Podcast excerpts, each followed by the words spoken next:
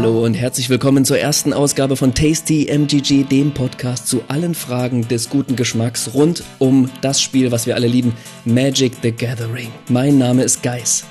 Und ich bin Martin. Wir sind euer Basislager an der Grenze zum Unbekannten. Wir sind das Expeditionshaus, in dem ihr euch nochmal gut satt essen und eure Satteltaschen mit Proviant füllen könnt. Denn wir starten mit euch in ein neues Magic-Set heute. Oh, warte, da habe ich auch noch einen. Wir sind der Podcast, der sich um den abenteuerlichen Beigeschmack eurer Spoilettis von letzter Woche kümmert. Genießbar oder nicht, wir helfen euch. Verstehst du? Spoilettis, Spoiler, Spaghettis. Ja. Und jetzt geht's los, wolltest du sagen? L los geht's!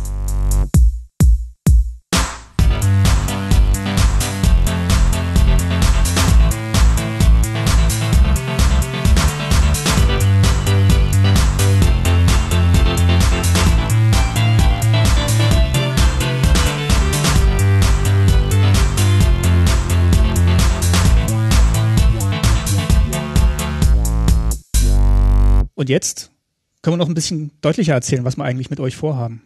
Schön, dass ihr überhaupt zuhört. Ja. Hallo, herzlich willkommen. Ich freue mich total. Ich freue mich total, Martin, dass wir das hier endlich machen und ähm, ähm, dass wir einfach über Magic sprechen können, weil das macht mir sehr große Freude und ich mache den ganzen Tag nichts lieber, als mich mit Leuten über Magic zu unterhalten und mit dir besonders große Freude. Ja, vielen Dank. Das kann ich nur zurückgeben. Ähm, ich spiele ja jetzt noch nicht so lange Magic wie du. Ähm, ich glaube, es sind jetzt ja vier Jahre, aber das Spiel hat einfach so viele Facetten, dass wir glauben, dass wir auch noch mal einen Podcast dazwischen schieben können, der sich mit äh, ja den Facetten beschäftigt, die uns gern, ganz gut gefallen. Auf jeden Fall. Gefühlt spiele ich auch nicht so lange Magic. Ich habe das Gefühl, wenn man nicht seit 93 Magic spielt, hat man immer das Gefühl, dass man noch gar nicht so lang spielt. Also ich bin eingestiegen zum äh, Original Teros Block, genauer gesagt Born of the Gods da bin ich eingestiegen damals, durch einen Zufall. Bin von Dominion quasi rübergekommen. Und bei mir war es Kaladesh. Das war 2016. Also, ja, gehe ich jetzt in mein viertes Magic-Jahr. Ja, vielleicht sagen wir kurz was, warum wir das überhaupt machen. Also ja. ich kann zumindest sagen, warum ich, warum ich Bock habe, das zu machen. Ähm, und zwar so ein kleiner Schlüsselmoment war, als wir, also du und ich, letztes Jahr in Prag zur MKM-Series waren. Also der Card Market macht Turniere und wir waren auf einer dieser Turniere in Prag im, im Herbst letzten Jahres. Da war es ähm, nass und kalt und irgendwie total, total berauschend, weil wir ähm, mitgemacht haben. Ne? Wir haben beim Limited Event mitgespielt und haben Sealed gezockt, zehn Stunden, also wirklich, wirklich zehn Stunden ähm, am Tag, um dann das ganze abends nochmal mit einer gepflegten Runde Commander abzuschließen.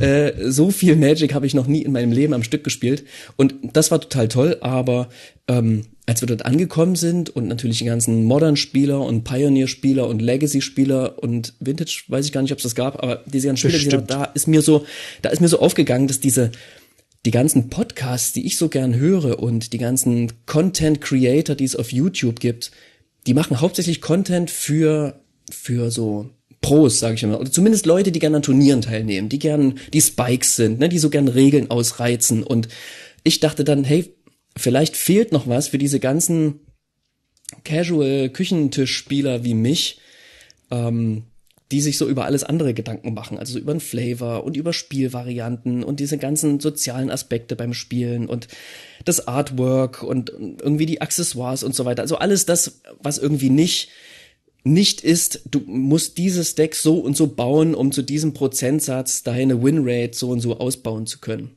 Genau, und das interessiert mich irgendwie und ich habe das Gefühl, da, da ist noch Platz für so einen Podcast, wie wir ihn vorhaben. Das finde ich auch. Und äh, auch mein Einstieg ins Spiel, also war damals so, dass mir ein Freund quasi das Spiel beigebracht hat und also diese Grundidee von Magic einfach, das, da spielen einfach zwei Zauberer gegeneinander und wirken Zaubersprüche und beschwören Kreaturen und magische Artefakte. Das fand ich toll, dass das halt auf diesen zigtausend Karten abgebildet ist, dass es da so viele unterschiedliche eben Kreaturen, Zaubersprüche, Artefakte gibt. Und ähm, ich, ich fand dann auch wirklich die Karten toll von ihrem Artwork, von ihren Texten, von dem, was sie, was sie darstellen. Und äh, musste dann später lernen, dass nicht jede Karte, die was Tolles darstellt, auch dann die Karte ist, mit der man dann zwangsläufig das Spiel gewinnt. Aber ich kann mir auch nicht vorstellen, quasi einfach nur auf den Regeltext zu gucken und mir daraus abzuleiten, ähm, ob das jetzt eine Karte ist, die mir Spaß macht zu spielen, sondern mich freut es auch einfach, wenn ich halt schönes Bild sehe, die Geschichte, die in der Mechanik steckt, ähm, ja, das, das ist für mich auch Magic. Auf jeden Fall.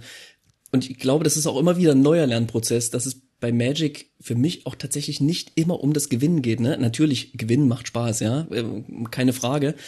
Aber einen coolen Spielmove zu machen oder zu sehen, wie der Plan seines Decks aufgeht oder eine coole Abfolge bestimmter Karten auf den Tisch zu legen und ähm, witzige Kartennamen dabei rauszurufen, das ist auch Magic und das hat genauso seine Daseinsberechtigung wie ähm, eine 64% Winrate. Ja. Wenn nicht sogar noch mehr. Und wenn es nicht sogar noch mehr Leute gibt, die so Magic spielen wie, wie wir zu Hause unter Freunden. Mal ein Set, mal eine Boosterbox kaufen und, und draften. Oder mal irgendein, irgendein verrücktes Commander-Deck ausprobieren. Also wenn ihr euch jetzt da auch wiederfindet in dem, was wir gerade beschrieben haben, dann bleibt dran und hört zu.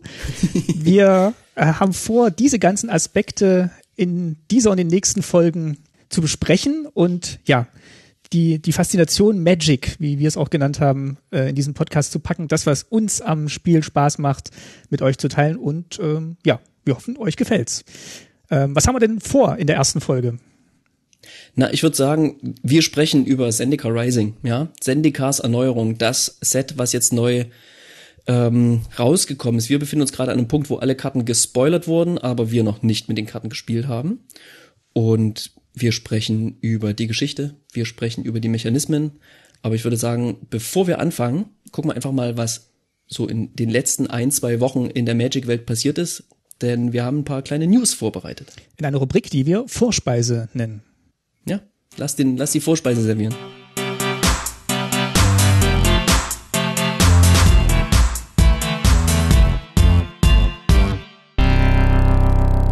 Gut, dann erzähl doch mal, was ist denn dein Fundstück aus den letzten Wochen? Ähm, du musst vielleicht noch dazu sagen, wir befinden uns jetzt am Wochenende vor dem Pre-Release.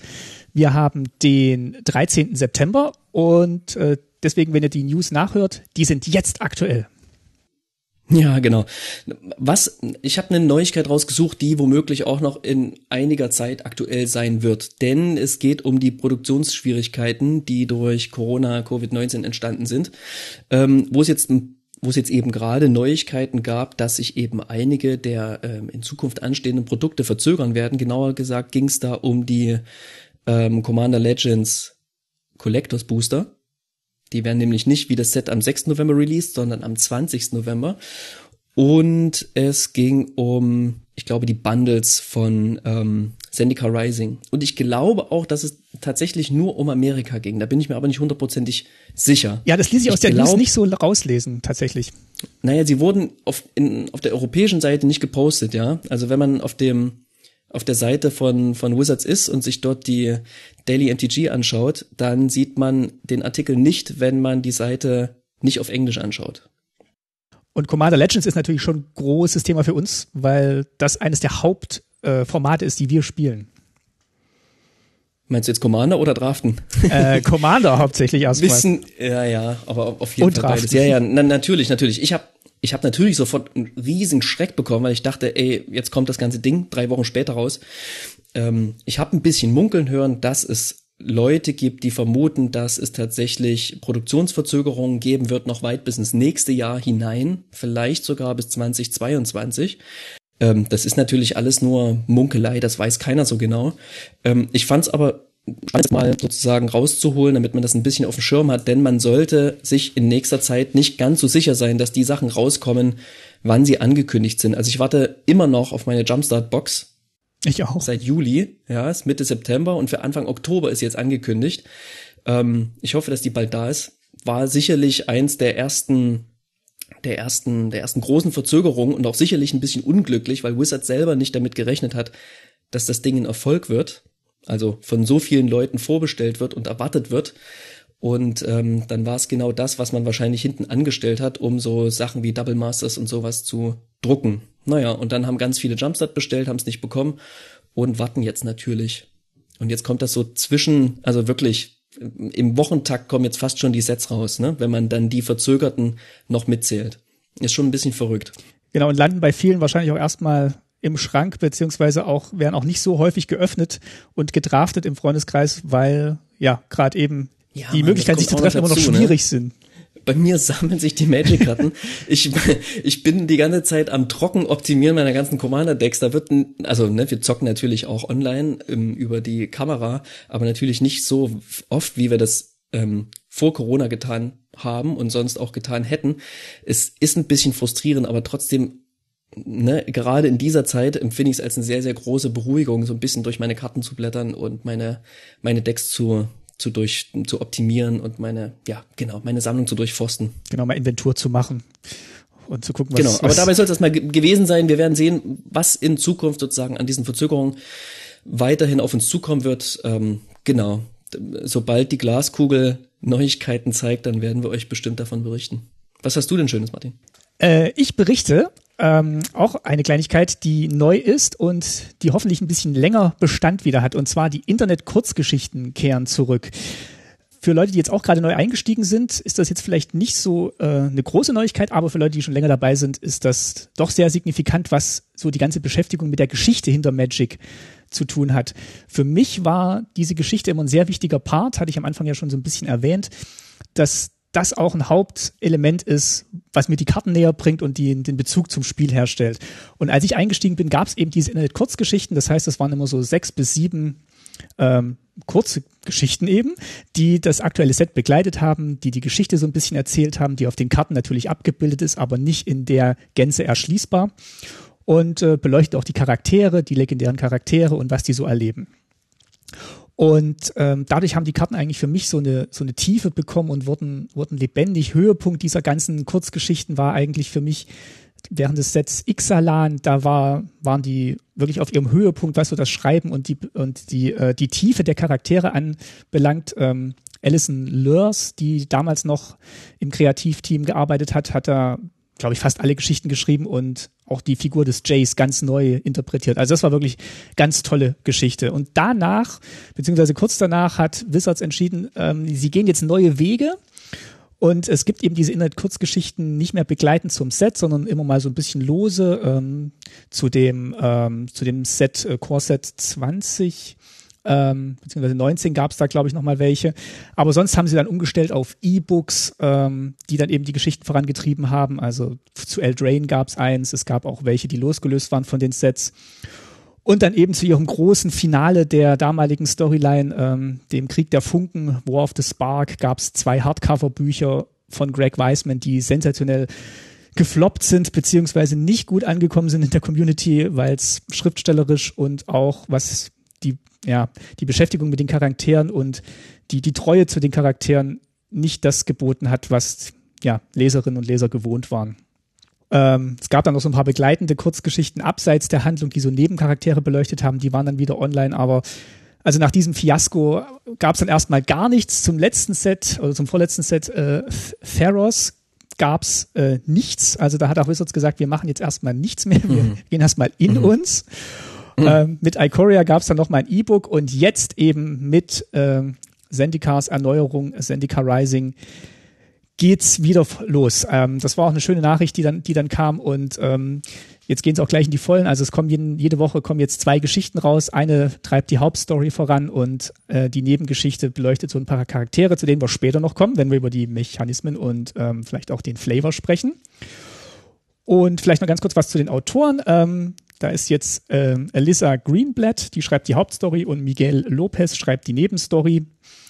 Ja, und was da drin passiert, äh, ich glaube, da kommen wir jetzt gleich dazu, wenn wir über das Set sprechen. Aber das ist auf jeden Fall eine gute Nachricht. Ich weiß nicht, du äh, liest vielleicht auch ab und zu mal rein, aber ich habe, glaube ich, mhm. bis auf das zweite Craig ja Weisman Buch alles gelesen. Ja, super. Das ist auch gut. Deswegen bilden wir auch ein ganz gutes Team, weil das ist echt eine Schwachstelle für mir, die ganze Lore. Ne? Ich liebe es total, wenn so die Story und der Flavor mit den Mechanismen ineinander greift und ich spiele eine Karte und ich muss, ich muss die nur mit halbem Auge angucken und ich weiß genau, was die macht, so, ne? Das liebe ich total. Aber ich kann mich irgendwie bisher nicht so richtig erwärmen, mir diese, die gesamte Magic Lore, die Story, das dem so richtig zu folgen. Finde es aber immer wieder ganz cool, wenn jemand drüber erzählt.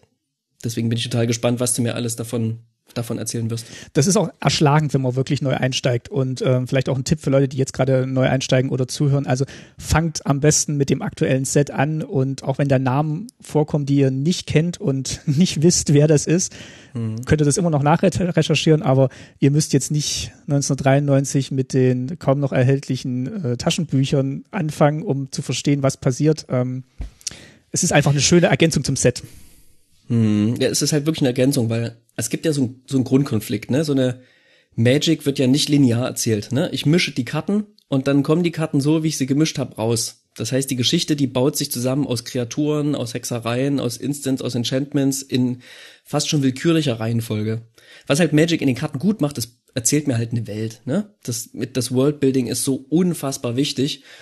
Und dann gibt's da drauf gesetzt fühlt sich manchmal ein bisschen draufgesetzt an, diese lineare Handlung, ne, von A bis Z. Hier kommt der Jace ja. und da passiert mit dem Jace das und dann kommt der Nicole Bolas und dann passiert mit dem Jace das. So, ne? und ähm, das fügt sich für mich nicht immer zusammen. Die versuchen immer wieder coole Sachen sich einfallen zu lassen, wie zum Beispiel diese, diese Story Spotlight Karten. Ja, ne? kommen wir später auch noch dazu. Story Spotlight. Ja. Ja. Ja, genau.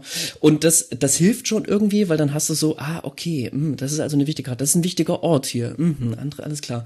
Aber ähm, hundertprozentig wird sich's, glaube ich, niemals zusammenfügen und so ein bisschen genau muss ich halt einfach als Spieler mich dann auch um die Story kümmern, wenn mich das interessiert. Genau, und das muss ich eigentlich auch nicht zusammenfügen, sondern es bildet eher so eine so eine Grundstimmung mhm. für mich, äh, wo ich dann weiß, okay, das ist die Welt, das erleben jetzt die Hauptcharaktere in der Welt, aber aha, okay, so funktioniert die ungefähr und dann die Karten, da kann man dann auch mit der eigenen Fantasie und der eigenen, der eigenen Vorwissen dann noch so ein bisschen ergänzen, weil du, wie du schon gesagt hast, man macht ja nicht die Karten in der Reihenfolge auf, wie die Geschichte passiert, mhm. sondern sieht mal hier einen Aspekt, hier mal einen Aspekt und dann denkt man, ah, das erkenne ich wieder und ah, der Charakter, der, den Namen habe ich schon mal gehört und das ist eigentlich das, was mhm. es für mich macht. Also die meines Erachtens lernen die da auch eine ganze Menge, ne? Wie man innerhalb dieser Karten diese dieser vielen verschiedenen Einzelkarten sozusagen cool Geschichte erzählen kann, ähm, so dass die Spieler sie mitkriegen, ohne die ganze Story lesen zu müssen. Also ich erinnere mich gerade an Eldritch Moon, wo es diese kleine Detektivgeschichte gab, sage mhm. ich jetzt mal. Ne? Wer steckt hinter allem? Was ist das? Und die Spieler konnten in den Karten quasi so Schlüssel finden und Geheimnisse entdecken und dann Emrakul eben entlarven. Beziehungsweise es war nicht bei Eldritch Moon, es war Shadows of Innistrad, ne? In Eldritch Moon war es dann sozusagen, kam dann raus, dass das äh, Emrakul das war. Und das fand ich das fand ich cool, ne? Das war eine super simple Grundstory, so ein klassisches Whodunit, ne? Wer, wer war's? Wer, wer ist der, wer ist der Bösewicht? Oder in dem Fall die Bösewichtin, ne? Immer cool, ist doch, ist doch weiblich, glaube ich. Ja. Egal. und ähm, und dann konnten alle so ein bisschen miträtseln, hat man gesagt, ach guck mal, hier der Tentakel, hier der, der Tentakel und äh, hier diese komische Gestalt und dann ist die Community so ein bisschen drauf gekommen und ich kann mich noch erinnern, dass sie damals bei einer ihrer Releases, Podiums, Panels gesagt haben, hier, wir haben gehört, ihr fandet das ganz cool, oder? Die Leute sind dann plötzlich alle ausgerastet, haben geklatscht und so, ne? Es war die Zeit, wo noch mehrere Leute in einem Raum zusammenkommen durften und ähm, fanden das alle ganz großartig und dann meinte die eine Frau für, keine Ahnung, Worldbuilding, Storytelling, was auch immer, weiß nicht, ob die überhaupt noch bei Wizards beschäftigt ist, meinte dann so, ah ja, cool, na dann werden wir das ja in nächster Zeit vielleicht nochmal versuchen. Ich weiß nicht, wie lange sie mit der Story im Voraus arbeiten, sind mehr als zwei Jahre definitiv, ja. Also ja. ähm, R&D, so Research, Research und Design arbeiten zwei Jahre im Voraus, die Story wahrscheinlich drei. Und es gibt so ein Vision Design, das ist bis zu fünf Jahre im Voraus. Also kann es schon sein, dass wir bald wieder so eine Story erleben werden. Ne? Also Eldritch Moon und, und Shadows of Innistrad ist, ist eine ganze Weile her, aber wie wir jetzt wissen, kommt es in einem Jahr wieder. Genau, Innistrad ist angekündigt für nächsten Herbst. Dazwischen kommen noch ein paar Sets, äh, die auch alle ja. spannend klingen und die wir hier im Podcast natürlich in Gänze Aber nicht jetzt. erfassen werden. Genau. Aber nicht jetzt. Denn jetzt kümmern wir uns erstmal um unseren Hauptgang. Und das ist. Mm, was gibt's denn?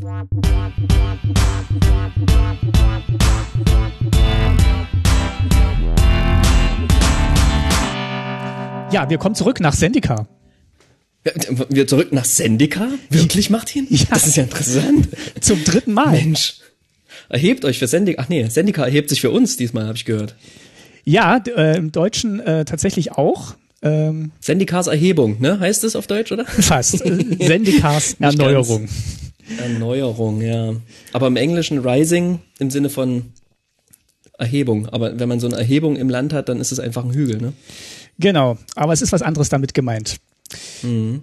Ähm, und wir dachten, wir dachten, vielleicht geben wir zum Anfang mal so einen kleinen Überblick über die Welt und die Geschichte dahinter, ohne dass wir jetzt die letzten fünf, sechs Sets nochmal nacherzählen, weil da ist äh, einiges passiert. Wir sind jetzt das dritte Mal in Seneca, ne? Ja. Und äh, in relativ, naja, ähm, gutem Abstand würde ich sagen. Also die Welt hatte auch ein bisschen Zeit, sich von unserem letzten Besuch zu erholen. Mhm. Und das wird man dem Set auch äh, anmerken oder merkt man dem Set auch an. Was heißt erholen? Ja, ähm, ich gebe mal so einen kleinen Überblick, was passiert ist, beziehungsweise wird auch mal anfangen zu beschreiben, was die Welt Sendika eigentlich ist. Und ich stütze mich da hauptsächlich natürlich auf die Internet-Kurzgeschichten, die ich gerade erwähnt habe.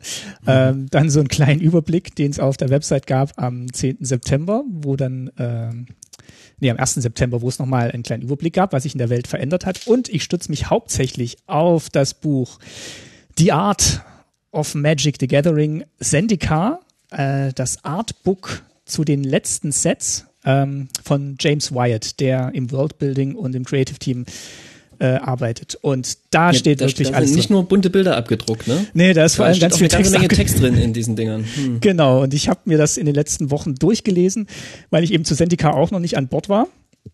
Und mir jetzt auch weißt du, wer diese Texte schreibt für diese für diese Artbooks? Äh, hier war es tatsächlich James Wyatt. Also da steht wird vorne ja. genannt als ähm, als Writing und am Schluss hat Mark Rosewater noch ein bisschen was zu den Mechanismen geschrieben, weil das, da kann er noch mal die Geschichten, die er im Blog verwendet hat, kann er da noch mal das bringen. Das lässt sich der Mark nicht nehmen, na klar. Genau, und was, was Sendika eigentlich ausmacht und was die Idee hinter Sendika war, war, dass es eine, eine Welt ist, die von rohem, ungezügelten Mana durchflossen wird. Also das Mana ist hier nicht ähm, wie auf allen Welten, die die Planeswalker besuchen, vorhanden, aber ja, äh, in, den, in den Bergen und Inseln und Ebenen versteckt, aus dem sich dann die Planeswalker die Energie ziehen, sondern es ist hier ungezügelt, ist in dem Land und das Land selber ist ja voller, voller Mana. Und das ist auch ein, das wurde dann Sendika auch zum Verhängnis. Ähm, Sendika ist auch die Welt der Abenteurer oder die Welt für Abenteurer, so wurde das Set damals eingeführt in dem äh, Abenteuergruppen auf äh, Expeditionen gehen und nach Schätzen alter Zivilisationen suchen. Und ja, äh, diese Zivilisation lernen wir jetzt im neuen Set auch endlich mal kennen. Denn so richtig viel Zeit hatten wir gar nicht, ähm, die Welt zu erkunden, also vielleicht in den ersten, in den ersten Sets. Ähm, und dann ging es aber auch schon ein bisschen ja, bergab für Sendika. Äh, ich beschreibe mal ganz kurz noch die, die Welt ein bisschen. Also es besteht, sie besteht aus sieben Kontinenten, davon sind fünf äh, noch oder immer noch bewohnbar. Und ähm, ja, die tragen so, so klangvolle Namen wie Akum, Guldras, Murasa, Ondu, Tassim und Balaget und Sejiri. Und sind eigentlich geprägt von viel, viel Landschaft und viel, viel gefährlicher Landschaft. Also wir haben alles von Gebirgen mit Lavavulkanen, von Sümpfen, von reißenden Flüssen, von tiefen Schluchten, von fliegenden Plateaus, von ja, dichter Vegetation, unbarmherzigen Tieren. Also es ist wirklich, ähm, also die, der Untertitel im Deutschen ist ja alles hier draußen versucht dich zu töten und das hm. ist, das beschreibt eigentlich Sendika sehr gut. Also es ist wirklich es gibt auch nicht so die großen Städte, sondern alles ist so ein bisschen, ja, ähm, ist tatsächlich so Basislager und so kleine Siedlungen und die Menschen sind eigentlich immer, immer unterwegs oder auf der Suche nach alten Relikten und immer on Tour. Das heißt, wenn es da so viele alte Relikte gab, sah es da vielleicht irgendwann mal ein bisschen anders aus, oder? Ja, das Nicht so unwirtlich, wie du es jetzt beschreibst. Genau, also das erfährt man tatsächlich aber jetzt erst im aktuellen Set, weil ah ja. wir da tatsächlich so ein bisschen äh, ja, einen Blick in die Vergangenheit werfen, was denn früher mal existiert hat. Ähm, da komme ich gleich dazu. Dazwischen, dazwischen wollte ich noch ganz kurz zwei Sätze zu den Eldrasi sagen, weil wenn wir über Sendika sprechen, hm. muss man ganz kurz über hm. Eldrasi sprechen. Hm. Ähm, denn dadurch, dass, dass eben dieses ungezügelte Mana da vorhanden war, gab es früher die Idee, ähm, dass man hier doch mal die Eldrasi einsperrt, also diese interplanetaren Zerstörerwesen und die waren dann ganz lange tatsächlich in Sendika eingesperrt. Wie sich das alles zugetragen hat, wer da beteiligt war, ähm, möchte ich jetzt hier gar nicht im Detail erklären. Äh, zwei Namen müssen wir vielleicht nennen, weil die auch im aktuellen Set vorkommen. Das eine ist Nahiri. Nahiri ist äh, Planeswalkerin und ähm, schon sehr, sehr alt, also mehrere tausend Jahre und gehört dem Mehrere Volk tausend Jahre? Ja, also mindestens äh, tausend auf jeden Fall, wenn nicht sogar mehrere tausend. Der hat sich ganz gut gehalten, muss ich mal sagen. Ist noch einer der alten Planeswalker, die quasi gottgleich waren und unsterblich und gehörte hm. ursprünglich dem Volk der Chor an. Hm. Das sind die so ein bisschen bleichgesichtigen, ne, die Chor? Genau, die Chor sind die äh, menschenähnlichen mit weißer Haut und die Männer haben so Bartstacheln. Ja. Weiße Haut und äh, helle Haare. Erinnere mich immer irgendwie als 20er Jahre Science-Fiction-Filme. Weiß nicht genau warum.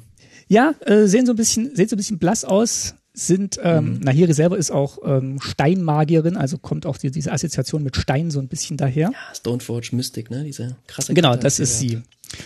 Und die sind eigentlich die klassischen Nomaden ähm, auf Sendika. Waren sie aber nicht immer, wie wir jetzt äh, gleich noch erfahren werden. Aber momentan sind sie halt eher Nomaden äh, und äh, Kletterer und Seilschwinger, die sich quasi durch die Welt hangeln und äh, ja, äh, ihre Dienste anbieten für Expeditionen, aber auch äh, ganz gute Krieger stellen. Daneben haben wir auf Sendika eben noch die klassischen Völker, die wir auch aus anderen Magic-Sets kennen. Also Menschen gibt's natürlich dort. Ähm, es gibt Vampire, die äh, hier auf Sendika entstanden mhm. sind durch das erste Regen der Eldrasi. Also als die eingesperrt waren, haben die schon so ein bisschen äh, rausgesuppt und haben dann quasi Lebewesen korrumpiert, die dann zu den Vampiren wurden. Mhm. Ähm, wir haben Murfolk, ähm, die äh, ja, Unterwassermenschen, die hier weniger, weniger fischähnlich sind, als dann doch eher auf zwei Beinen auch unterwegs sind und eben auch Abenteuer lustig sind. Äh, wir haben Goblins, die so ein bisschen ja, verschlagen sind und jetzt nicht die größten Kämpfer und Krieger, aber dann doch immer sich ganz gut behaupten und sehr widerstandsfähig sind. Und wir haben die Elfen. Und ähm, da kommt jetzt die zweite Person noch dazu, zu der ich was sagen wollte. Das ist äh, Nissa, die wir auch kennen als äh, Planeswalkerin und Mitglied der, der Gatewatch. Und die stammt von Zendikar. Die stammt aus Balaget und Balaget ist eben eine mhm. Der Welten oder Kontinente, die gleich am Anfang, als die Eldrasi befreit wurden, ähm, zerstört wurden. Und Nissa und Nahiri spielen eigentlich ja, zwei tragische Rollen in dieser ganzen Geschichte. Also Nahiri hat äh, mitgeholfen, eben die Eldrasi ähm, einzusperren, einzufangen. Nissa war daran beteiligt, die Eldrasi äh, ja tatsächlich freizulassen am Schluss. Und in der Hoffnung, dass sie die Welt verlassen würden, äh, was sie aber nicht gemacht haben, sondern haben sich dann eben erstmal über die Welt hergemacht und ihren Kontinent Balaget zerstört. Eigentlich eine ganz tragische Geschichte. Und beide sehen sich so ein bisschen als die, als die Bewahrer und Beschützer Sendikas. Und äh, jetzt äh, stoßen die so ein bisschen zusammen, wo die Eldrasi besiegt sind. Ähm, also diese ganze Geschichte, wie gesagt, die klammern wir jetzt mal aus. Die Welt ist jetzt in Ruinen, wird langsam wieder aufgebaut, also Zendikar Rising, Zendikars Erneuerung. Und ähm, beide versuchen jetzt, ja, wieder äh, ihrer Welt zu helfen. Und sie versuchen das auf ganz unterschiedliche Arten, denn ähm, als die Eldrasi eingesperrt waren, ist auch etwas entstanden, was auch typisch ist für Zendika, und zwar die Turbulenz. Äh, Im Englischen The Royal. Und ähm, die Turbulenz ist quasi die Antwort der Weltsendika auf die Eldrasi. Das heißt, es ist so eine, so eine Unruhe, die über die Welt zieht und ähm, die Landschaft konstant verändert und ähm, ja, ähm, Erdbeben auslöst, Taifune auslöst, ähm, Gebirge zum Einsturz bringt und ständig so für Unruhe sucht, also wirklich turbulent ist. Mhm. Und Nissa sieht darin eben die Verkörperung ihrer Welt und Nahiri sieht darin eher ja einen Störfaktor, den ähm, ja den sie jetzt, wo sie jetzt die Chance sieht, den zu beseitigen. Mhm. Genau, und damit sind wir auch schon bei der aktuellen Geschichte angelangt. Und zwar sind im Zuge des Kampfes mit den Eldrasi ähm, die Engel auch so ein bisschen abgelenkt gewesen. Es gibt auch Engel auf Sendika, die waren aber so ein bisschen abgelenkt aus ihrer Welt ähm, die da heißt Emeria.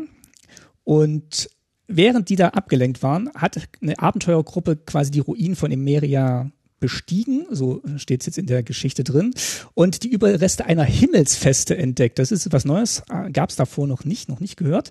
Und die Himmelsfeste mhm. ist tatsächlich ein Relikt der alten ähm, eines alten Imperiums der Chor. Also die Chor waren nicht immer Nomaden, anscheinend waren die Chor mal eine große Zivilisation, die sich angeschickt haben, ähm, ganz Sendika zu regieren und haben dafür eben diese sieben Himmelsfesten geschaffen. die über den sieben Kontinenten geschwebt sind und dann auf unterschiedliche Art und Weisen zerstört, abgestürzt, äh, ja, inoperabel gemacht wurden. Und jetzt wurde eben die erste durch diese Abenteuergruppe wieder reaktiviert und damit auch alle sechs anderen. Und ähm, Nahiri ist, hat in einer von diesen Himmelsfesten den Schlüssel gefunden für eine Funktion, eine Maschine, eine ja, Contraption, ähm, mit der sie anscheinend die, ähm, die Turbulenz beruhigen kann und Ruhe und Frieden auf Sendika bringen kann, hat aber allerdings den Nachteil, dass damit auch alles Elementarwesen, alle Elementarwesen, alles Leben auf Sendika auch mit beeinflusst und ähm, gegebenenfalls auch zerstört wird. Genau, an der Stelle stehen wir jetzt gerade in der Geschichte. Nahiri hat quasi den Schlüssel gefunden zur Maschine und ist jetzt mit einer Abenteuergruppe unterwegs in eine andere Himmelsfeste, um dort ja die die Lithoform-Maschine zu finden. Genau. Ist das dieses, ist auf das auf den Karten das, was man sieht, dieser bisschen violette Fußball, sage ich jetzt mal so doof. Also, ne, also dieser 20-seitige Würfel, wie er bezeichnet wird gerade überall. Genau, das ist auch das, was man im Trailer sieht. Da kriegt mhm. man schon mal einen kleinen Vorgeschmack, was diese, dass diese Lithoform-Maschine kann. Mhm. Ähm, man sieht, wie ein Elementarwesen zerstört wird und man sieht aber leider auch, wie ähm, ja ein Mitstreiter aus der Abenteuergruppe von Nahiri zu Stein wird. Ähm, und ja, ein anderes Mitglied der Abenteuergruppe einen unsanften Tod findet, indem es von der Himmelsfeste gestürzt wird. Und man sieht tatsächlich gestürzt wird, gestürzt mhm. wird von Nahiri. Und mhm. man sieht tatsächlich auch auf den Story Spotlight Karten, die wir vorhin schon erwähnt haben, dass ja diese ähm, ja dieses dieses Artefakt auch Nebenwirkungen hat. Und zwar bereitet sich anscheinend ja mhm. so so eine also es heißt im Englischen steht da Blight, das ist quasi wie so ein, so ein Belag, so, so, so ein kriechendes Übel, was dann damit einhergeht. Und äh, ich habe so ein bisschen die Vermutung, äh, es geht auch so in die Richtung durch die Zerstörung der Eldrasi, dass, dass sich das jetzt wiederholen könnte durch das, was Nahiri auslöst. Also in, mhm. in, in ihrem Bestreben, Ruhe in die Welt zu bringen, sie gleichzeitig auch ähm, ja, größeres Übel anscheinend wiederbringt. Steht hier auch nochmal, ähm, also Lithoform Blight ist ähm, die englische Karte. Und ähm, ja, anscheinend wiederholt sich die Geschichte, weil Nahiri nicht auf Nissas Warnungen hören wollte. Mhm. Und welche Rolle spielt Nissa jetzt da genau? Nissa versucht, das aufzuhalten. Also sie hat Jace ähm, um Hilfe gebeten. Mhm. Das ist der dritte Planeswalker im Set. Und äh, ja, Während Nissa schon mal äh, Nahiri hinterher ist, um sie aufzuhalten, ist Jace gerade erst auf Sendika angekommen, versucht jetzt erstmal Nissa zu finden, die wiederum versucht Nahiri zu finden und äh, ist jetzt so ein bisschen ein Wettlauf, ähm, wer jetzt als erster diese, diese Lithoform-Maschine findet. Mhm. Und laut Trailer wird's vermutlich Nahiri sein. Und ähm, ja, was sie damit alles anstellen wird, sieht man auch auf äh, noch einer anderen äh, Spotlight-Karte. Äh, also es gibt insgesamt sechs Stück die mhm. kann man sich gerne mal angucken und kriegt so einen kleinen Eindruck, was uns noch erwarten wird in den Geschichten und äh, was im Set alles passiert. Sorry, dass ich so doof frage. Warum ist Jace nach Sendika gekommen?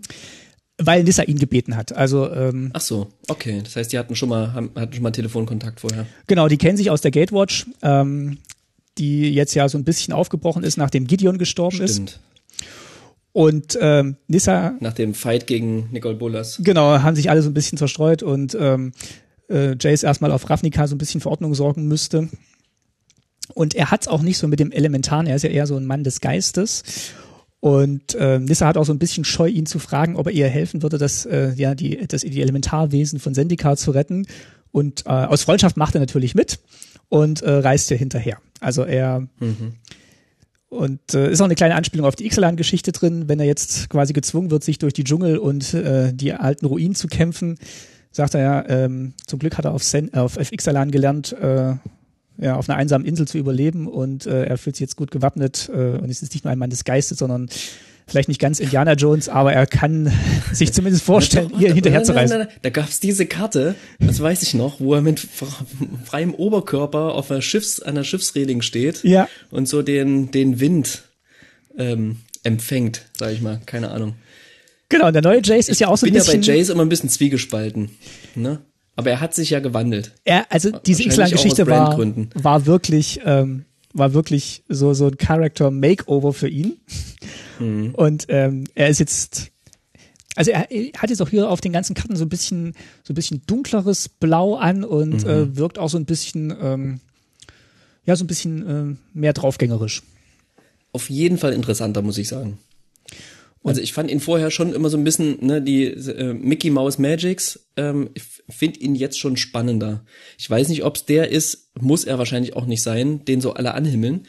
Ich weiß noch im Laden, dass es tatsächlich der Fall ist, dass so die ganzen jüngeren Spieler ähm, den total cool finden und auf jeden Fall ziehen wollen, was mir immer ein bisschen befremdlich vorkam. Aber es ist auch, es ist okay, ne? Magic soll ruhig so ein, so eine, so ein Zugpferd haben oder so eine, so ein, so ein Coverboy irgendwie. Äh, von mir aus kann Jace es gern sein, aber ich finde ihn jetzt einfach für mich deutlich interessanter, als er damals war. Und ich muss auch zugeben, als ich angefangen habe, mit Magic zu spielen, dann guckt man sich natürlich diese Farben an und wofür stehen die Farben. Da hatte ich ja noch keine Vorstellung davon, was die Farben mhm. machen.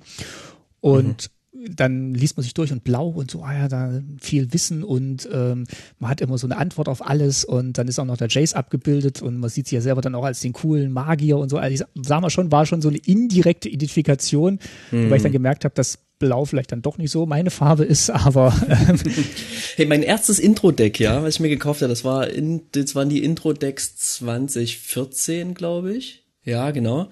Und da hatte ich das blau-weiße ähm, und da war die, die Foil, die quasi drin war, war Jaces Gedankenforscher. Also nicht mal Jace selber, sondern nur sein Gedankenforscher. Und das war eine coole Karte, ne, für so jemanden, der anfing, Magic zu spielen. Ähm, und, und dann dachte ich, Mensch, dieser Jace, das ist bestimmt ein cooler Typ, wenn ja. der Gedankenforscher schon so gerissen ist irgendwie. Ähm, da hatte ich direkt Kontakt mit ihm, aber naja, gut. Ja, hat sich dann vielleicht nicht so gehalten. Ich fand dann irgendwie die, die etwas schrägeren und absurderen Wesen, die so die Magic-Welten durchziehen, immer irgendwie interessanter. Es ist witzig, dass du sagst. Dann doch recht gelackten Typen, der er war. Weil mein erstes Magic-Produkt war auch ähm, Dual-Deck, äh, Jace gegen Frasca. Und da waren eben hm. drin Jace und Frasca. Frasca. Und äh, ja, da habe ich mit dem, mit dem, mit dem Jace-Deck gespielt und äh, habe am Anfang sehr viel verloren, weil dann das grüne, schwarz-grüne äh, Deck dann doch äh, so ein bisschen, ja, für einen Anfänger die, die, die cooleren Sachen gemacht hat, als jetzt mhm. Karten mhm. ziehen, äh, Zaubersprüche ja. countern. Die haben einfach. Tap hier, Tap hier, Tap hier, Counter, Counter da. Ja, die haben einfach coole mhm. Kreaturen gespielt und äh, ja, aber ja, ja. war tatsächlich als Einstieg ein schönes Set. Genau, also so viel mal. Es ist vielleicht, sind vielleicht einfach die Farben, die dir mehr liegen, ne? Ja. Also die deiner Persönlichkeit eher entsprechen, du schwarz-grüner Schuft, du. Spiele ich ja schon gerne. Und, und Nissa, muss man dazu sagen, ja, ist ja jetzt nicht, ist ja jetzt nicht mehr nur rein grün, sondern ist jetzt auch grün-schwarz und, ähm, Ja. Nissa ähm, hinter den schattigen Ästen oder so heißt sie im Deutschen, glaube ich. Von äh, den schattigen Ästen. Äh, Moment. Sag mal. Das gucken wir gleich nochmal nach. Das ist Nissa von den schattigen Ästen, genau. Und hey, also kein Sch es, es mag albern klingen, aber ich find's richtig cool.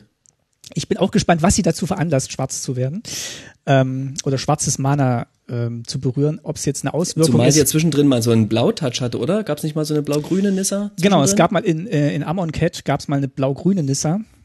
Ja. Und ja, spannend. ob das jetzt mit der Korruption durch die Lithoform-Maschine zu tun hat oder ob es einfach ähm, etwas Böses ist, das sie tut, was sie äh, mhm. schwarz werden lässt, aber nachdem ja, Garruk jetzt wieder grün ist, ist natürlich der schwarz-grüne Planeswalker frei geworden für Nissa. Also man muss sagen, ne, du hast hier die Geschichte natürlich nur angerissen. Ne? Da ja. gibt's natürlich noch wahnsinnig viel zu erzählen. Du hast uns hauptsächlich was über die Welt erzählt, ne? So habe ich jetzt verstanden. Genau, und das ist vielleicht auch das, was wichtig ist, um jetzt mit diesem Set Spaß zu haben, weil viele Anspielungen in diesem ganzen Set einfach Orte sind, die auf Zendikar ähm, vorkommen. Also ähm, die die Kontinente habe ich jetzt schon genannt, aber es tauchen auch ja Begriffe aus wie wie Klippenhafen, ähm, was ein was ein Ort auf mhm. der Welt ist. Oder Emeria hatte ich schon genannt, also diese ganzen Engel und ähm, weiße Kreaturen haben oft diesen Bezug zu Emeria, was so was ursprünglich die Vorstellung war, da leben die Götter, weil die Eldrasi im Laufe dieser ganzen Jahrtausende auch mal als Götter verehrt wurden, weil eben dieses Wissen, dass das mhm. eigentlich Ungeheuer sind, die eingesperrt sind in der Welt, verloren gegangen mhm. ist. Und dann war Emeria eben dieses Himmelsreich. Ähm, Kabira wird hier genannt oder wenn wir ähm, noch weiter runter ähm, in, in, den roten Bereich kommen, da ist Akum eben, was ich genannt habe, diese Lava- und Felswelt und da gibt's eben den Akum-Höllenhund mhm. zum Beispiel. Also das taucht auf ganz vielen Karten jetzt ähm, auf, dass eben diese Welt ich vorkommt. Ja schon naja, ich finde ja diesen Werdegang von Sendika echt spannend. Ne? Die haben ja mit dieser Abenteuerwelt angefangen. Ähm, in, wie hieß das erste? Einfach nur Sendika, ne? Ich würde sagen, ja. Dann kam das zweite, wie hieß das, World Wake? Oder war das das dritte? Das dritte Set in dem Block? War, damals war ja so ein Block noch aus drei Sets. Ähm, World Wake war, glaube ich, das zweite und dann Rise of the Eldrazi war dann Ja, und dann das, Rise das of the Eldrazi. Und dann dachten sie, komm, wir brauchen noch irgendwas Cooles fürs Finale. wir, wir lassen uns doch diese Eldrazi einfallen, ja? Und plötzlich kommen dann diese Kreaturen, die halt diese Welt vernichten in mehrerlei Hinsicht, ne? Also nicht nur, dass sie die Welt buchstäblich in, innerhalb der Geschichte kaputt machen, sondern die ziehen halt auch die, die komplette Aufmerksamkeit auf sich, ne? Ja. Die haben die komplette Aufmerksamkeit von Sendika und dieser Abenteuerwelt weggezogen. Dann gab's Battle for Sendika und äh, ähm, Oath of the Great Gatewatch, Eid, Eid der Wächter. Ja. ähm, wo es natürlich nur um die Eldrasi ging und man sich bemühte, krampfhaft bemühte, kleine Eldrasi zu machen und dabei auch so ein bisschen verfehlt hat, was Eldrasi eigentlich sind. Große, zerstörende Viecher, so, die irgendwie ähm, out of this world sind. Ähm, deswegen war es von Mark Rosewater, hat er auch zigmal erzählt, äh, Mark Rosewater, der, der Chef of ähm, hier R&D, Research and Design, dass man wieder zu dem ursprünglichen Zendika zurückkehrt, in die Abenteuerwelt und in die, in, so in die Indiana Jones Welt, ne? Und ähm, ich finde ja immer, also ich zocke gerade Zelda Breath of the Wild. Ja. Und ich finde an den Stellen, wo die Karten mich an Zelda erinnern, funktioniert das Spiel sehr, sehr gut. Ne? Also ich schaue mir die vielen Illustrationen an und ich sehe so Gestalten, die von fliegenden, in, zwischen fliegenden Inseln springen und dann gibt's diese geile Karte, wo man auf diesem äh, Dreiecksflieger ne, durch die, durch die ja. Lava hindurch rauscht und so und das ist schon, das ist schon geil, ne? Erinnert mich halt sehr an, an Zelda in dem Moment, aber ähm, da nimmt's einen schon ganz schön mit. Das, das sind die Momente, die mir, die mir auf jeden Fall gefallen und auf die ich Bock habe beim Spielen, die irgendwie so zu ja, rekreieren oder irgendwie die Karten, die ich vor mir auslege, da irgendwie eine interessante Welt zu bauen beim Pre-Release. Und die Eldrazi sind auch gar nicht mehr präsent auf den Karten. Also es gibt ein Artefakt, das Eldrazi Monument oder Monument, ähm, wo dann noch so, ja, aus der Ferne sieht man dann noch so einen versteinerten oder mhm. ja, versteinerten Eldrasi oder ein Fels, der aussieht wie ein Eldrasi. Und ähm, ja, das ist eigentlich so das Einzige, neben so ein paar Polyedern, die noch äh, von Ranken mhm. überwachsen sind. Aber sonst ist es wirklich eine, eine lebendige Welt ähm, mit, mit Monstern, mit ganz viel Landschaft, mit ganz viel Menschen, die in Aktion sind, die irgendwas erkunden, die irgendwas erforschen, die gegen die Widrigkeiten der Welt kämpfen und ähm, ja, auf Expedition ist dadurch, sind ja, Entschuldigung, Entschuldigung, dass ich unterbreche, aber ist dadurch auch ein sehr, ich sag mal, humanoides Set, ne? Nachdem wir gerade aus Ikoria kommen und dort halt die abgefahrensten Wesen unterwegs gewesen waren, hatte ich hier das Gefühl, es gibt sehr diese Chor, die Mehrvolk, ja. die Kleriker, die, ne, so, es sind alles irgendwie so Menschen, die da unterwegs sind, auf jeden Fall. Die reiten hier und da mal auf einem, auf einem lustigen, auf einem lustigen Wesen durch die Gegend.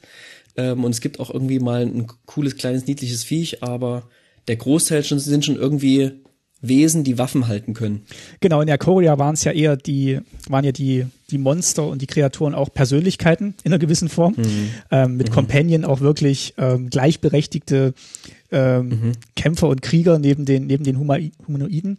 Und hier ist es einfach, äh, hier sind es einfach tatsächlich wieder die, die klassischen Monster in der Abenteuerwelt, die es zu besiegen gilt, äh, um zum Schatz zu kommen.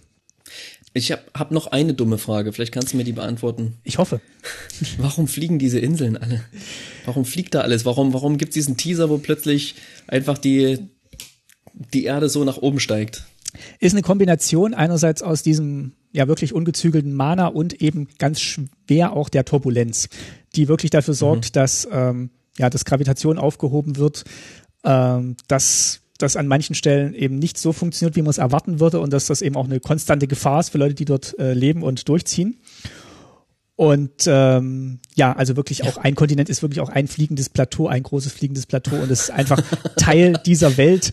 Äh, während die Eldrazi Ist das dann wirklich der Kontinent oder ist das, was da drunter ist, der Kontinent? Nee, das ist tatsächlich der das Kontinent. ganze Ding fliegt. Ist natürlich, Ah ja, krass. ist natürlich ähm, eingefasst von einer unbezwingbaren Mauer. Also ist gar nicht, also kommt man auch nur unter, unter schwersten Anstrengungen hin oder mit, mit Flugtieren.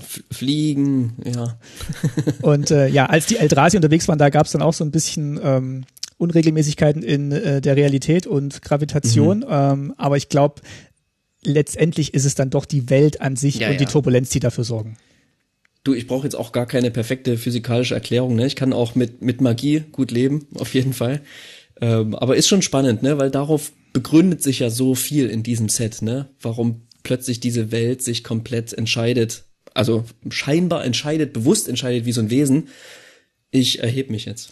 Genau, und es ist auch flieg jetzt mal in die Luft. Und es ist auch spannend, dass man jetzt irgendwie wirklich auch mal sieht, also diese, diese Prämisse von Sendika war ja auch dieses Abenteuern und Leute gehen auf Expedition und finden alte Relikte.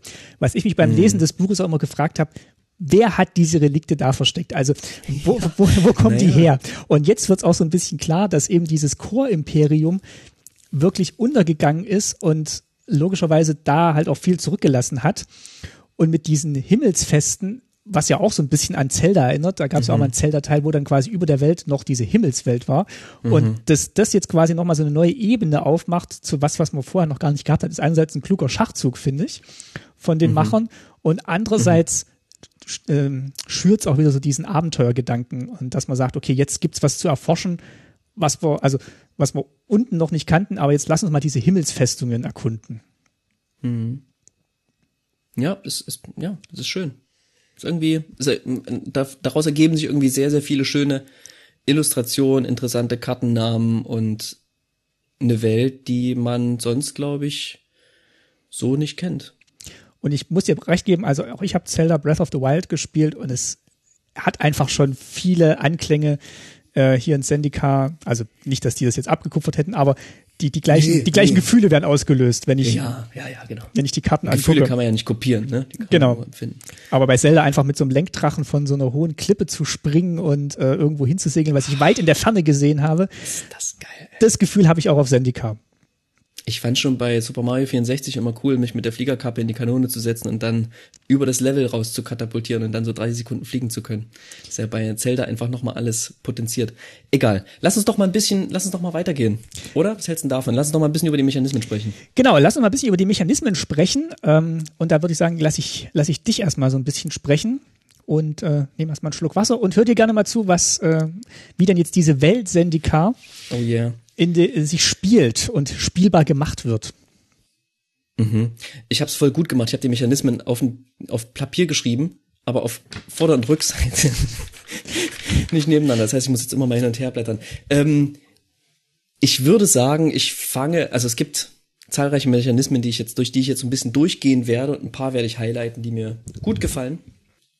Und eine davon ist natürlich Landfall oder im Deutschen Landung.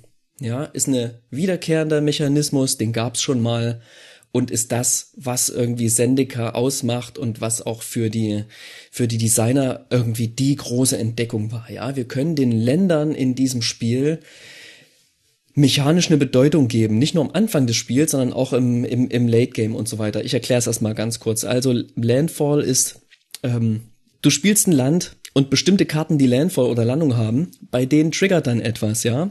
Bei denen passieren dann Sachen wie zum Beispiel, ich habe jetzt hier die Felidar-Zuflucht, ja, ist ein Enchantment, drei Mana und ein weißes, hat Landung und sagt, immer wenn ein Land unter deiner Kontrolle ins Spiel kommt, bestimme eines und dann kannst du hier entweder eine 2-2 weiße Katzenbestie Kreaturspielstein erstellen oder auf jede Kreatur, die du kontrollierst, eine plus 1 plus 1 Marke legen und die kriegen auch noch alle Wachsamkeit bis zum Ende des Zuges.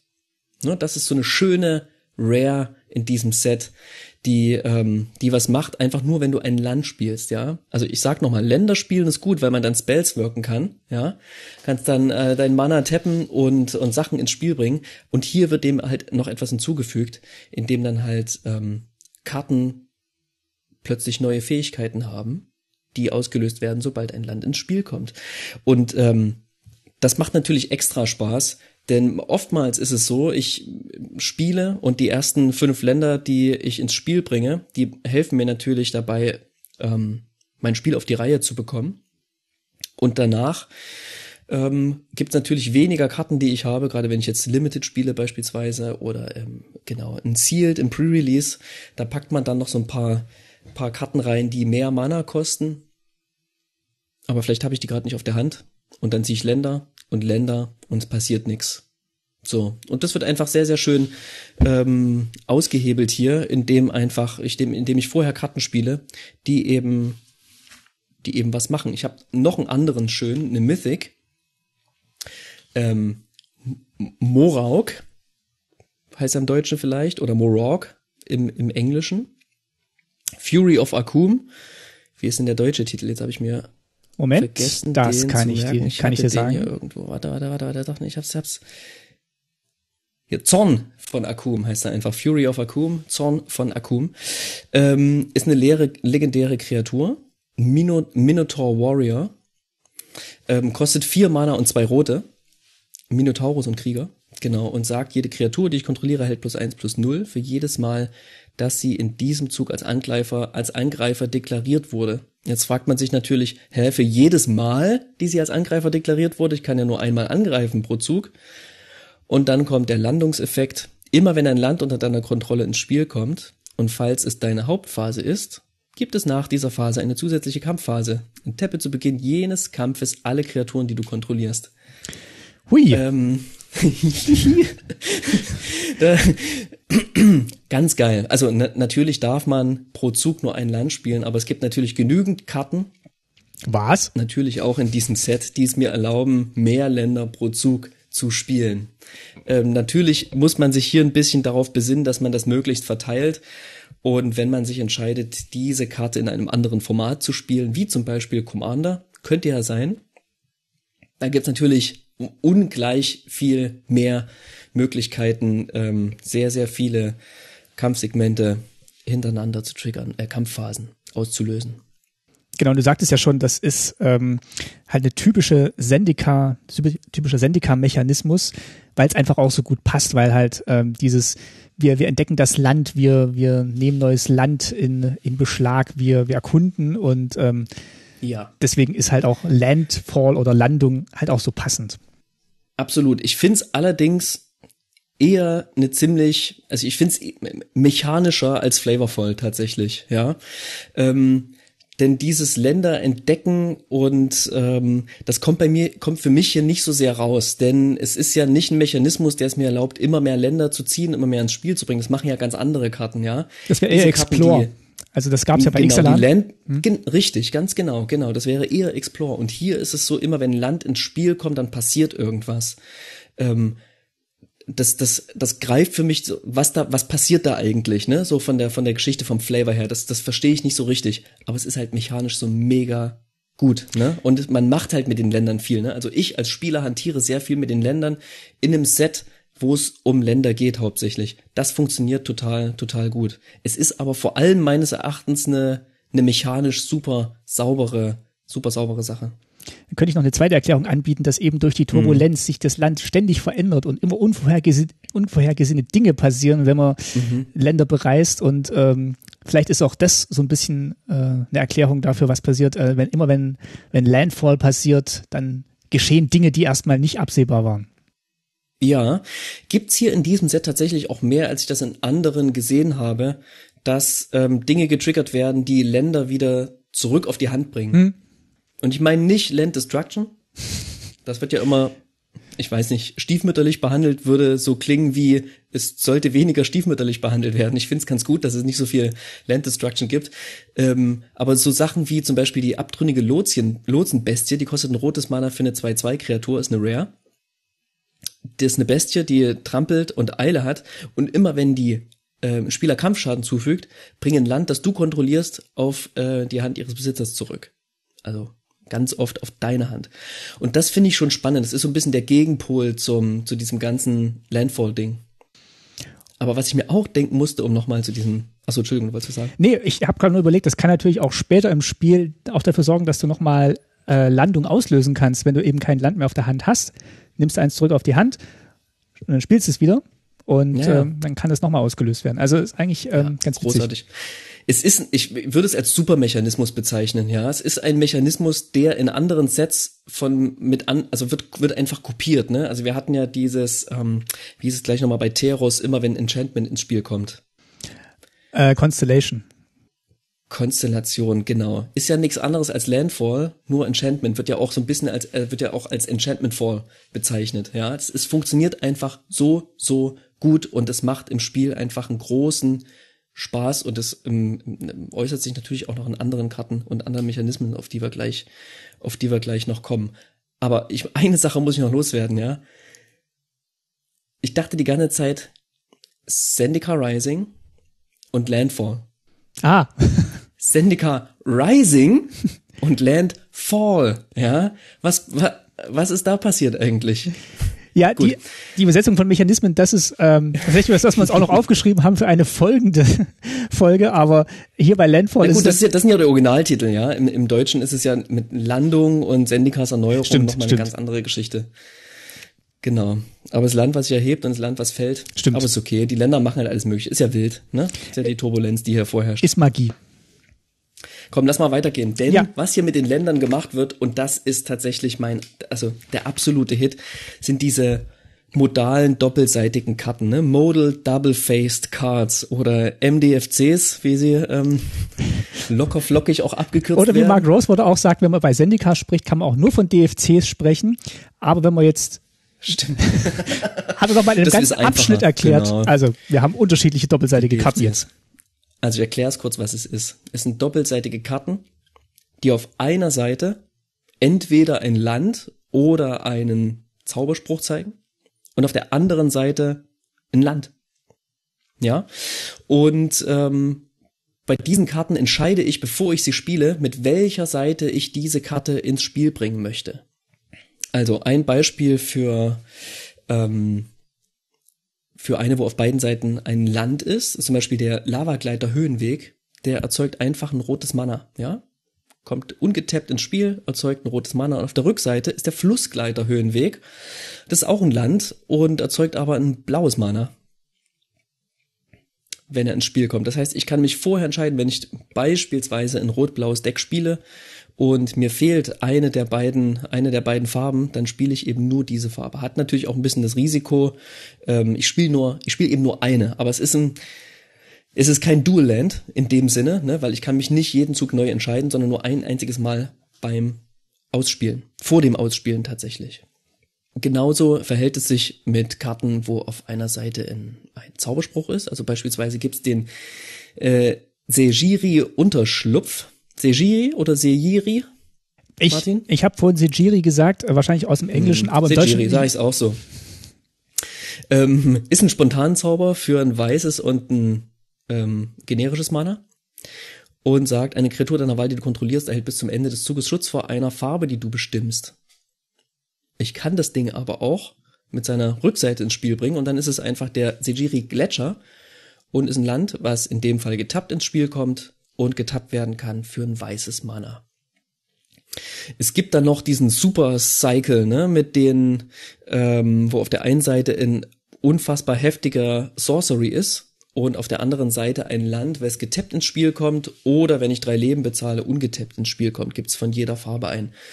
Ähm, Wahnsinn, ganz, ganz toll, würde ich erstmal als Home Run bezeichnen, so, weil also gerade vor allem bei dieser Einkarte, die ich erwähnt hatte, ne, den, den Lavagleiter Höhenweg, da habe ich richtig das Gefühl, ich stehe an so einer Weggabelung. Ne? Wenn ich jetzt links gehe, muss ich irgendwie den, den Lavagleiter Höhenweg ähm, entlang fliegen. Wenn ich rechts gehe, muss ich den Flussgleiter Höhenweg entlang fliegen. Mhm.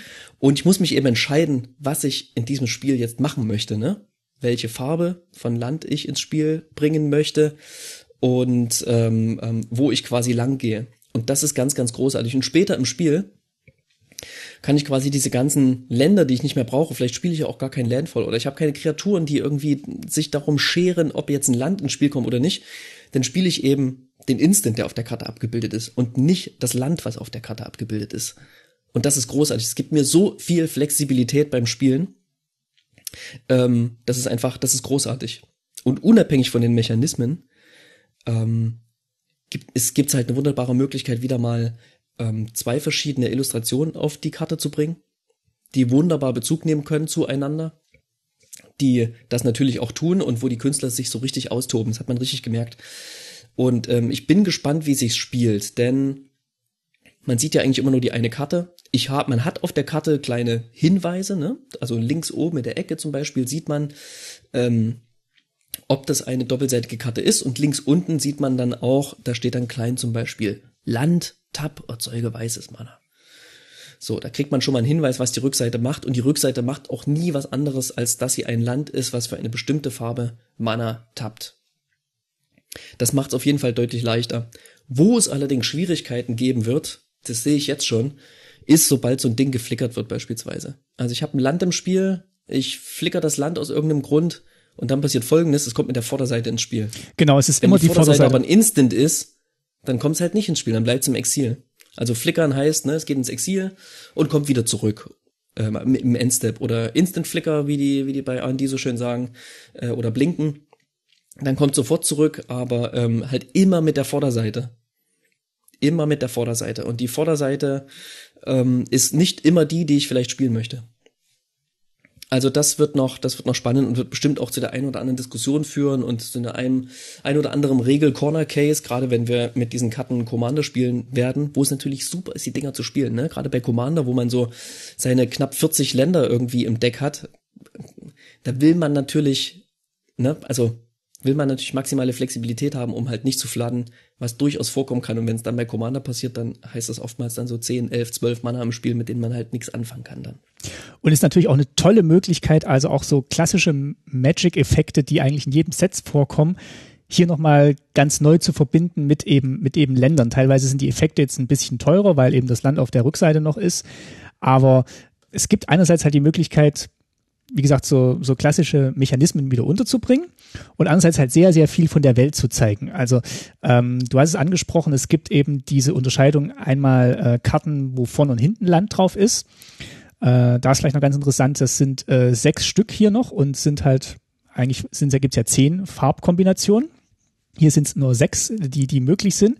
Die anderen vier, die kommen dann nächstes Jahr in Kaltheim, hat Mark Rosewater schon angekündigt. Also ist auch nochmal so eine setübergreifende ähm, mhm. Geschichte mit den, äh, mit den doppelseitigen Karten. Und die haben auch alle so ein bisschen generischere Titel, so dass die wahrscheinlich auch in anderen Sets wiederkommen können. Wohingegen die, mhm. ähm, die einen Spruch vorne haben und hinten das Land, wirklich mhm. sehr, sehr stark auf Sendika Bezug nehmen und wirklich in jedem Titel mhm. fast äh, eine, eine Landschaft, Region oder ein Ort auf Sendika bezeichnen, die Makidi-Stampede, die Ondu-Inversion, Setors Restaurierung. Also da wirklich auch nochmal den, den Flavor der Welt so richtig auf die Karten bringen und zwar Vorder- und Rückseite gleichzeitig. Ähm, und eben hier, weil auf Sendika äh, die Karten zum ersten Mal vorkommen, auch bei den äh, Illustrationen, bei den anderen sechs Karten natürlich auch Sendika-Bezug herrscht, aber wirklich ganz tolle, ganz tolle Idee aus meiner Sicht. Wirklich großartig. Wird mit Sicherheit auch nochmal in anderer Beziehung irgendwie benutzt werden, diese Technologie. Ja. Also die doppelseitigen Karten sowieso, spätestens in Innistrad werden wir die doppelseitigen Karten wiedersehen. Die versuchen sie ja nicht in jedem Set einzusetzen, aber es ist einfach, ist einfach tierisch gut, ist einfach eine super gute Idee, die sie da hatten. Genau, und Mark Rosler meinte ja auch, dadurch, dass sie jetzt eben nicht mehr äh, mehrere Sets auf einer Welt haben oder das gerade sehr selten machen, weil sie eben dieses, dieses Blockmodell nicht mehr fahren, haben sie jetzt eben auch die Möglichkeit, zum Beispiel jetzt Kaltheim und ähm, Zendikar zu verbinden, eben dadurch, dass diese doppelseitigen Länderkarten da drin sind und dann mal so eine, so eine Einheit zu schaffen über das Magic-Jahr hinweg. Mhm. Ja, sicherlich auch relevant für Spielformate wie Standard oder so dass man dann wirklich. Dass bestimmte Farbkombinationen nicht benachteiligt sind. Genau, dass man dann nicht zehn Jahre warten muss wie bei anderen Länderzyklen, bis man dann mal alle zusammen hat. Ja, ja, genau. Nee, coole Sache. Ich würde aber weitergehen, ne? Ja, Weil's was haben wir noch? Vieles, ähm, man kann sicherlich hierzu noch sehr viel mehr Worte verlieren, auch wie es die einzelnen Formate beeinflussen wird. Möchte ich aber gar nicht. Ich möchte jetzt mal auf ähm, Party oder die Abenteurergruppe zu sprechen kommen. Ähm, hier haben wir Karten wie zum Beispiel die Ausbeute des Abenteuers kostet vier Mana, ein weißes und ein blaues, ist ein Spontanzauber. Und da steht dann folgendes drauf. Dieser Zauberspruch kostet beim Wirken für jede Kreatur in deiner Abenteurergruppe ein generisches weniger. Äh, deine Abenteurergruppe besteht aus bis zu je einem Kleriker, Krieger, Räuber und Zauberer. Hier kriegt man außerdem dann halt, ähm, beziehungsweise heißt außerdem noch haben wir gar nicht bekommen auf der Karte. Du erhältst drei Lebenspunkte und dazu und äh, ziehst drei Karten. Ähm, genau, die Abenteurergruppe ist eine Zusammenfassung oder ich sag mal so, wenn irgendwo von dem Wort Party im Englischen oder Abenteurergruppe die Rede ist, dann schaut diese Karte, welche Kreaturentypen die von dir bereits gespielten Karten ähm, haben. Und je nachdem, wie viele du davon im Spiel hast, also beziehungsweise zählen hier nicht mehrere Kleriker, Krieger oder Räuber, sondern eben nur ähm, bis zu je einem, gibt's dann eben bestimmte Vorteile. Also wir haben zum Beispiel ähm, eine Karte, die ich auch erwähnen möchte, das Tajuro-Vorbild, ähm, ist eine Kreatur, eine Rare, kostet ein generisches und ein grünes, ist eine Kreatur, ein Elf. Und da ist direkt die erste Zeile, das Tajuro-Vorbild ist auch Kleriker, Krieger, Räuber und Zauberer. Das heißt, wir haben hier durchaus Karten, die dir auch dabei helfen, diese Konstellation in irgendeiner Form zusammenzubekommen, zusammenzustellen, um dann halt eben einen gewissen ähm, positiven Effekt für dich davon zu tragen. Ne? Und hier gibt's natürlich eine ganz klare Anspielung auf ähm, Rollenspiele, wie zum Beispiel Dungeons and Dragons. Was auch von ähm, Wizards rausgegeben wird. Was auch von Wizards rausgegeben wird. Ähm, wo natürlich diese, ich weiß nicht, da heißen sie Klassen, oder? Da heißen sie nicht Kreaturentypen oder so, ne? Da heißen die Klassen oder haben zumindest irgendeinen anderen Namen. Als ich es gespielt habe, hieß es noch Rassen und Klassen, also tatsächlich auch ähm, Mensch, Kleriker, Goblin, Krieger. Also ja, okay. dies, und das hat Mark Rosewater auch mal geschrieben, dass sie eben versucht haben, also diese Kreaturentypen eingefügt haben, dass sie immer quasi ähm, ein Typ, äh, ein Typ Kreatur und ein Beruf quasi dazu. Also Goblin, Goblin, äh, Räuber. Und das äh, kommt ganz klassisch aus dem Rollenspiel und Dungeons and Dragons. Und äh, nächstes Jahr gibt's ja auch dieses Crossover-Set, wo das wahrscheinlich auch nochmal aufgegriffen wird, aber hier zum ersten Mal wirklich wird diese, werden diese, diese Berufe und Rollenbezeichnungen in den, in den Mechanismus verwandelt. Also als sie das eingeführt haben, haben sie sich natürlich auch an Dungeons Dragons orientiert, aber jetzt wird es zum ersten Mal so richtig als Mechanismus genutzt. Mhm, mh. Und bezeichnet. So, sowas ähnliches kennen wir tatsächlich schon aus Dominaria. Ne? Da gab es dieses Historic, wo irgendwie mit diesem Wort Historic ähm, Artefakte, Enchantments und legendäre Karten zusammengefasst wurden. Sowas probieren sie jetzt hier wieder. Mark Rosewater fand das damals, glaube ich, einen ganz genialen Schachzug von sich, mhm. den ich okay fand. Und hier finde ich es allerdings auch nur so ein bisschen okay. Also ich weiß noch nicht, wie sich's spielt, aber ich habe ein bisschen Angst davor, dass es dann so wird, dass ich mich nicht traue anzugreifen oder zu blocken, weil ich irgendwie das Gefühl habe, ich muss meine Abenteurergruppe zusammenhalten. Ich kann mit meinen, muss mit meinen Kreaturen sparsam umgehen und ich muss aufpassen, dass ich auch ja immer zwei, drei von meiner Abenteurergruppe habe, um eben bestimmte Effekte, auf die mein Deck gebaut, äh, hingebaut ist, ausnutzen zu können. Also da habe ich ein bisschen, ein bisschen die Gefahr, dass die dass die Spielerinnen so alle ein bisschen sich zu sehr zurückhalten werden. Und man muss auch mal schauen als Spieler, oder ich muss mal schauen als Spieler, manche Effekte sind vielleicht bei einem Mitglied von einer Abenteurergruppe ja, ganz okay. Bei zwei wird's dann schon besser und so richtig gut erst ab drei für die Mana-Kosten. Ob sich das so mhm. gut austariert, wenn du jetzt tatsächlich nur den Krieger auf dem Spielfeld hast und du hast jetzt einen Effekt ja. für jedes Mitglied einer Abenteurergruppe, zieh eine Karte ja, da wage ich mich noch nicht so sehr aus dem Fenster zu lehnen, weil ich nicht so richtig weiß, wie es sich spielen wird. Ne? Das sind das alles ich, nur so ein bisschen diffuse Bedenken und das ist sicherlich was, was man nur beim Spielen erfahren wird. Es gibt hier noch eine Karte, die ich noch vorstellen wollte, die heißt Stärke des Zusammenhalts. Die kosten grünes Mana, ist eine Hexerei, ist eine Common. Ähm, bestimme eine Kreatur deiner Wahl, die du kontrollierst, lege für jede Kreatur in deiner Abenteuergruppe eine plus eins plus eins Marke auf die bestimmte Kreatur. Also es ist nicht mal ein Instant, sondern nur eine Hexerei und wenn ich hier weniger als zwei oder drei Marken auf die lege und dafür eine komplette Karte ausgebe, fühle ich mich schon ein bisschen enttäuscht tatsächlich. Ne? Also ich möchte hier wenigstens drei der vier ähm, äh, Kreaturentypen zusammen haben, um halt hier in Sorcery Speed wenigstens drei Counter auf eine Kreatur legen zu können. Und wie du schon gesagt hast, also das muss ich tatsächlich auf vier Kreaturen verteilen, diese Berufe. Also es gibt, glaube ich, auch nicht so diese Doppelberufe jetzt auf den Karten, aber manche Karten sind eben mehrere, mehrere Teile mhm. dieser Abenteurergruppe, aber du brauchst trotzdem vier Mitglieder, die alle unterschiedliche Berufe haben müssen, damit eine volle Abenteurergruppe ja. auf dem Spielfeld ist. Zur Not umschulen, ne? Ja. Ähm, hier, kurz, kurz noch der, der Flavortext von der Karte ist ganz schön. Diese Expedition ist nur ein Erfolg, wenn wir alle überleben. Und genau das ist das, wovor ich Angst habe.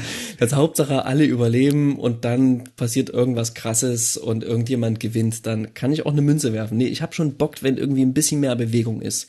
Und das, was ich bei Landfall gesehen habe bisher, mit Ländern zurück, Länder wieder hin, Länder hin, Länder her, ähm, das hat mir besser gefallen das wirkte auf mich dynamischer erstmal. Und ich habe Bock, dynamische Spiele zu spielen.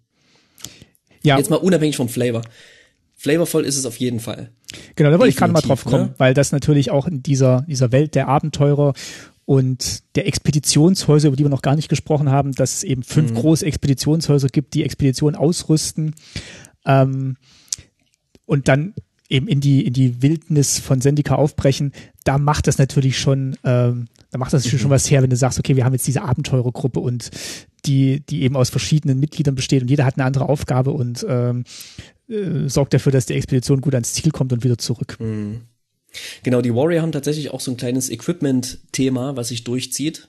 Ne, sind die Equipment, diese Equipments sind alle, wenn sie ins Spiel kommen, automatisch an der Kreatur dran, richtig? Die genau. alle diesen Beitext, wenn dieses Equipment ins Spiel kommt, äh, attached to target creature. Kann das sein? Genau, das haben alle Equipments schon, ne? und die, mhm. die, die Krieger profitieren natürlich am meisten davon. Die anderen Mitglieder der Abenteurergruppe haben auch so kleine Unterthemen, also die, die Räuber, ähm, da geht es so ein bisschen um den Friedhof, die Kleriker, da geht es so ein bisschen um, ähm, um Leben und äh, ja, plus eins plus eins Counter sind da auch noch mit im Spiel. Also die, die, äh, die Kleriker Live Gain auf jeden Fall, genau. die, die Rogues, die Räuber, ne, haben so ein bisschen Karten im Friedhof ja. als ähm, Thema und die Wizards gibt noch, gibt's noch, die natürlich Instant und Sorceries und natürlich irgendwie fette Spells slingen wollen. Genau, das heißt, du kannst wahrscheinlich auch so ein bisschen, ja, Tribal von einzelnen Teilen der Abenteurergruppe spielen, ähm, weil sicher, weil sicher eine Vierer, eine Vierergruppe jetzt in allen Farben auch schwer hinzukriegen sein wird. Zumal Grün nicht dabei ist, wie ich auch noch gelernt habe dieses Wochenende weil eben ja die Welt sich so ein bisschen wehrt gegen die Abenteurer und deswegen ist Grün ganz, ganz selten vertreten. Also es gibt so eine Karte, glaube ich, oder zwei äh, für jeden Typ auch nochmal in Grün, aber wirklich deutlich weniger als in den anderen Farben, äh, wo die einfach ähm, ja schon erkennbar sind, dass, dass das Thema dieses Sets auch mit ist. Hm. Ich würde weitergehen, ja. Gibt nämlich wirklich viel. Ich würde noch einen Wir Satz kurz sagen. Ähm, die, die, die Abenteurergruppe, mit der Nahiri unterwegs ist, um eben diese Himmelsfestung zu erkunden, ähm, sind auch legendäre Kreaturen, die alle auch im Set vorkommen und die mhm. bilden eben auch immer ähm, ja, Teile der Abenteurergruppe und sind auch ähm, mehr, ja, zweifarbige Karten und ja, ist eigentlich ganz spannend zu sehen, dass diese ganzen legendären Kreaturen aus der Geschichte in der Abenteurergruppe auch die unterschiedlichen Rollen der Abenteurergruppe bedienen und mhm. eben auch die sind, die mit Nahiri unterwegs sind. Ja, also wäre schon seltsam, wenn sie es nicht tun würden, oder? Ja, manch, manchmal fehlt halt irgendwie ein Mitglied, weil sie dann irgendwie doch am Schluss gemacht haben, oh, jetzt haben wir die Geschichte schon geschrieben und äh, die Karten waren schon fertig. Und ich, und ich hatte das Gefühl, also dadurch, dass sie wirklich einiges mhm. aufholen ja, mussten und, nicht das erste Mal, ne? und Reputation zurückgewinnen mussten bei den Leserinnen mhm. und Lesern, dass hier ähm, wirklich darauf geachtet wird, dass die Karten auch in der Geschichte vorkommen und andersrum. Naja, naja. Ich finde Abenteurergruppe irgendwie schön, besser als Party. Also ich finde Party, alle Wortspiele, die mit Party gemacht werden, alle Memes, die man sieht, ne, auf Reddit und, und, und Twitter, finde ich mhm. großartig. Ich mag Abenteurergruppe. Irgendwie ist es, irgendwie gefällt mir das. Äh, was haben wir noch? Ähm, ähm, ähm, Kickity Kick Kick, Kicker haben wir noch. Allerdings den einfachen, nicht den Multikicker, den Kicker. Im deutschen Bonus. Ja. ähm, ich habe ich hab hier auch ein paar Karten rausgesucht, das sind allerdings alles ziemlich ähm, die Rares und Mythics, klar, ne? Bei denen, die will man irgendwie spielen, logisch. Irgendwie fand ich die ganz toll. Es gibt ähm, einen Cycle von Hexereien. Ich habe jetzt mal hier die Inschrift der Verheerung rausgesucht. Verheerung übrigens auch wieder eine schöne Anspielung zu Zelda Breath of the Wild. Ähm, Hexerei, schwarz, zwei Mana und ein schwarzes. Inschrift der Verheerung ist eine Rare. Und ähm, hat Bonuskosten was da passiert, erkläre ich gleich. Bonus, zwei generische und zwei schwarze. Und dann steht hier, bestimme eines. Und dann stehen da drei Optionen, drei Effekte, die ich, aus denen ich einen wählen kann. Dann steht aber weiter, falls die Bonuskosten dieses Zauberspruchs bezahlt wurden, Bestimme stattdessen eine beliebige Anzahl. Also eins, zwei oder drei. Eins, zwei und drei. Eins, zwei und drei, ja. Eins, zwei oder drei ist, wenn ich die Kickerkosten nicht bezahle, wenn ich drei Mana bezahle. Ja, ich meine, du kannst wenn, eins, zwei oder drei auswählen. An Anzahl. Ach so, eins, zwei oder drei von der Anzahl her. Ja, ja. das ist richtig. Entschuldigung, ich wollte dir nicht Alles widersprechen. Doch, ich habe dir widersprochen. also wenn ich stattdessen sieben Mana zahle, was im Sealed vielleicht passiert, im, im, im Draft vielleicht weniger und im Commander auf jeden Fall, dann mache ich alle drei Sachen. Und das ist in dem Fall jetzt, ein Gegner deiner Wahl wirft zwei Karten ab, bringe eine Kreaturenkarte deiner Wahl mit umgewandelten Mana-Kosten von zwei oder weniger aus deinem Friedhof ins Spiel zurück und der dritte Punkt, zerstöre eine Kreatur deiner Wahl mit umgewandelten Mana-Kosten von drei oder weniger. Cool, mag ich. Ne? Viele Optionen zu haben ist cool und das Gefühl zu haben, ich darf alle Optionen nutzen, ist auch gut. Ne? Also die einzelnen, die einzelnen Optionen finde ich soweit eigentlich ganz gut überschaubar, auch wenn es super viel Text ist auf einer Karte und für drei Mana absolut fair. Ähm, und wenn ich dann alles nutzen kann, dann fühlt sich das natürlich extrem erhebend an. Ne? Also Kickers sind quasi, also Bonuskosten, die gezahlt werden müssen und äh, über die dann die Karte, ich sag mal, wie in einem anderen Modus ausgeführt wird. Ja, plötzlich gibt sozusagen einen, einen aufgelevelten Modus, allerdings nicht zu nicht zu verwechseln mit mit Aufleveln oder Level Up, was auch ein anderer Mechanismus war, den es auch auf Zendikar gab. Aber ist auch wieder so ein Effekt, dass du sagst, wenn ich die Karte früh ziehe, okay, dann mache ich eine von diesen drei Dingen. Wenn ich die Karte spät ziehe, habe ich die Option, alle drei zu machen. Und ähm, genauso wie mit Landung hast du eben selten das Gefühl, du hast jetzt eine nutzlose Karte gezogen. Mhm. Ja.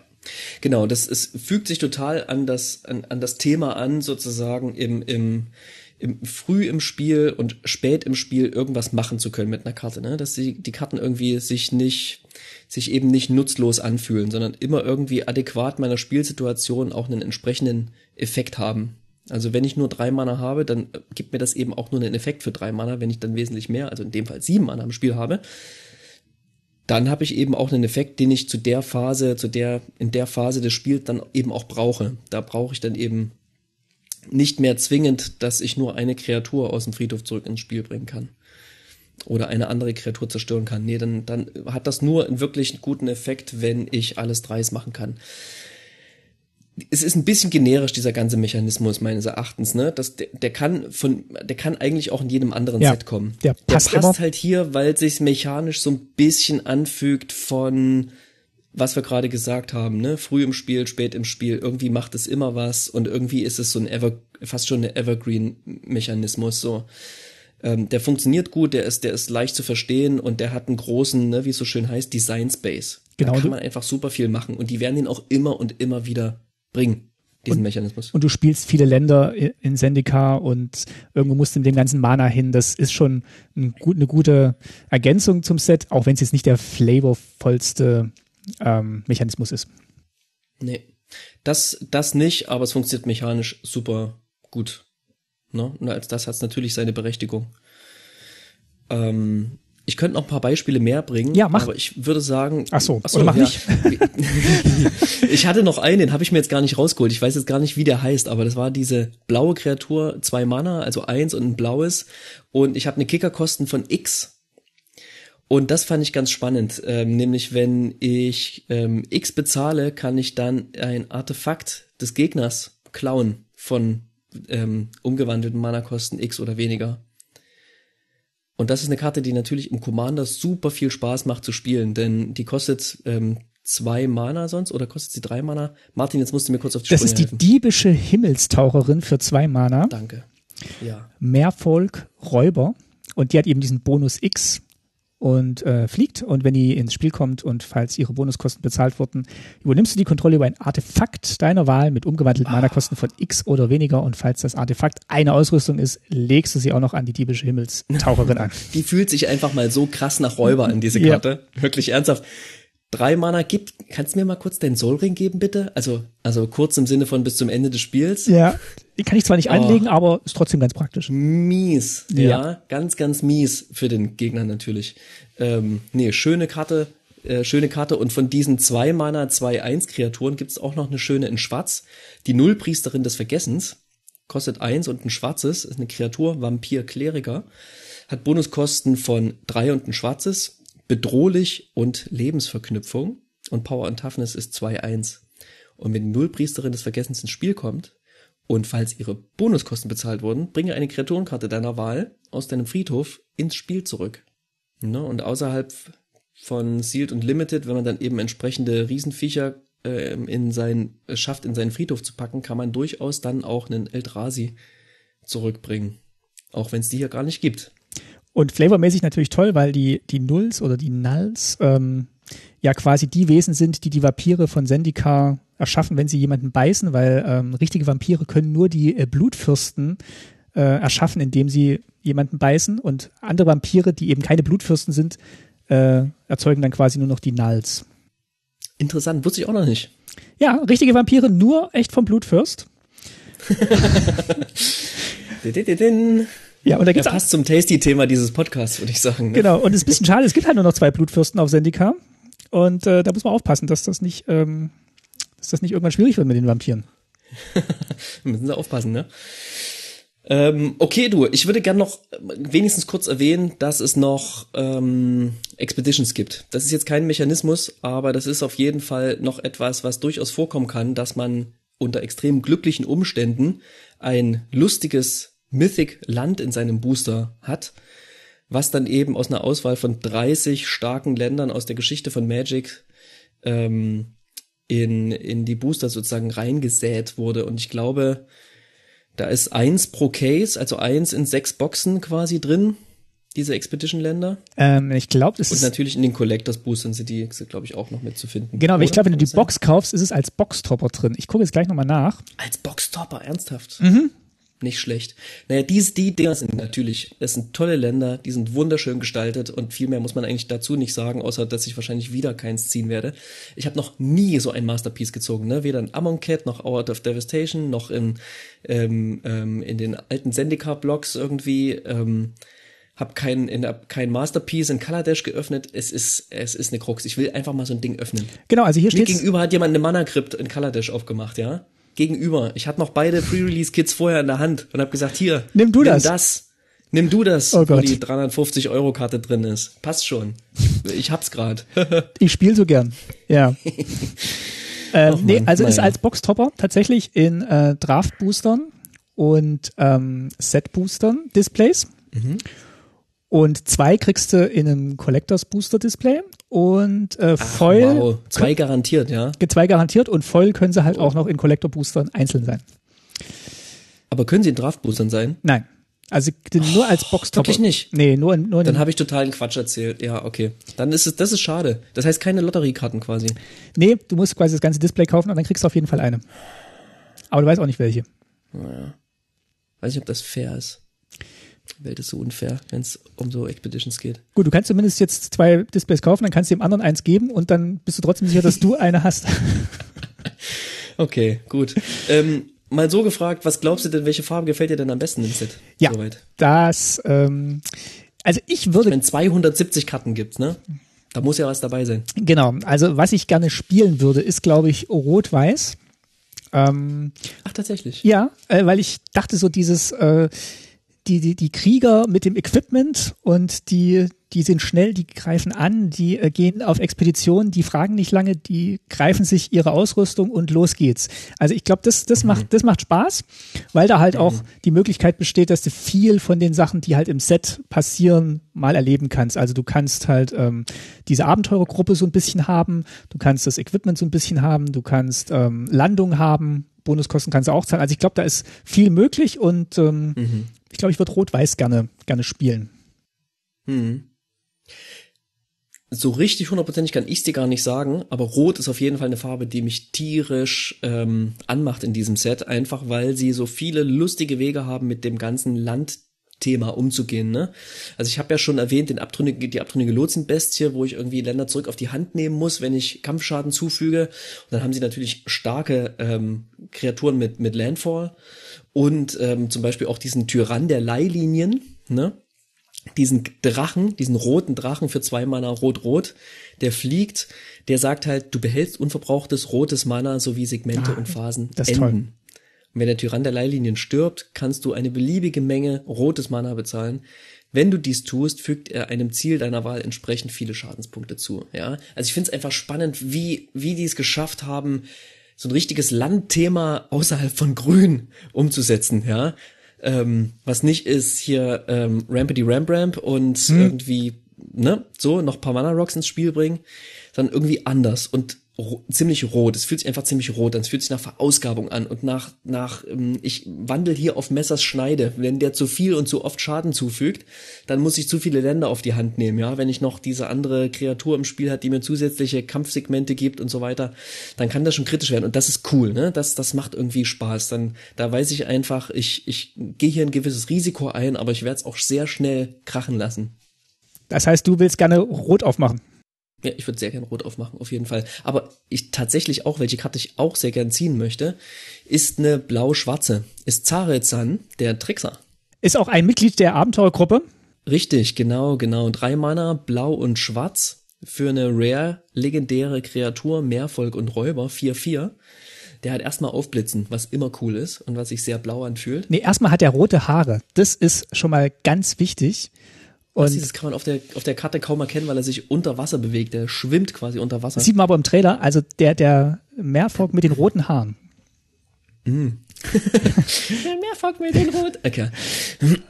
Und der hat, der hat natürlich noch mehr Text, eine ganze Menge. Der hat nämlich noch acht Zeilen Text. Ähm, und unter anderem hat er ähm, bezahle zwei, blau und schwarz, bringe einen, einen ungeblockten angreifenden Räuber, den du kontrollierst, auf die Hand seines Besitzers zurück und dann passiert folgendes.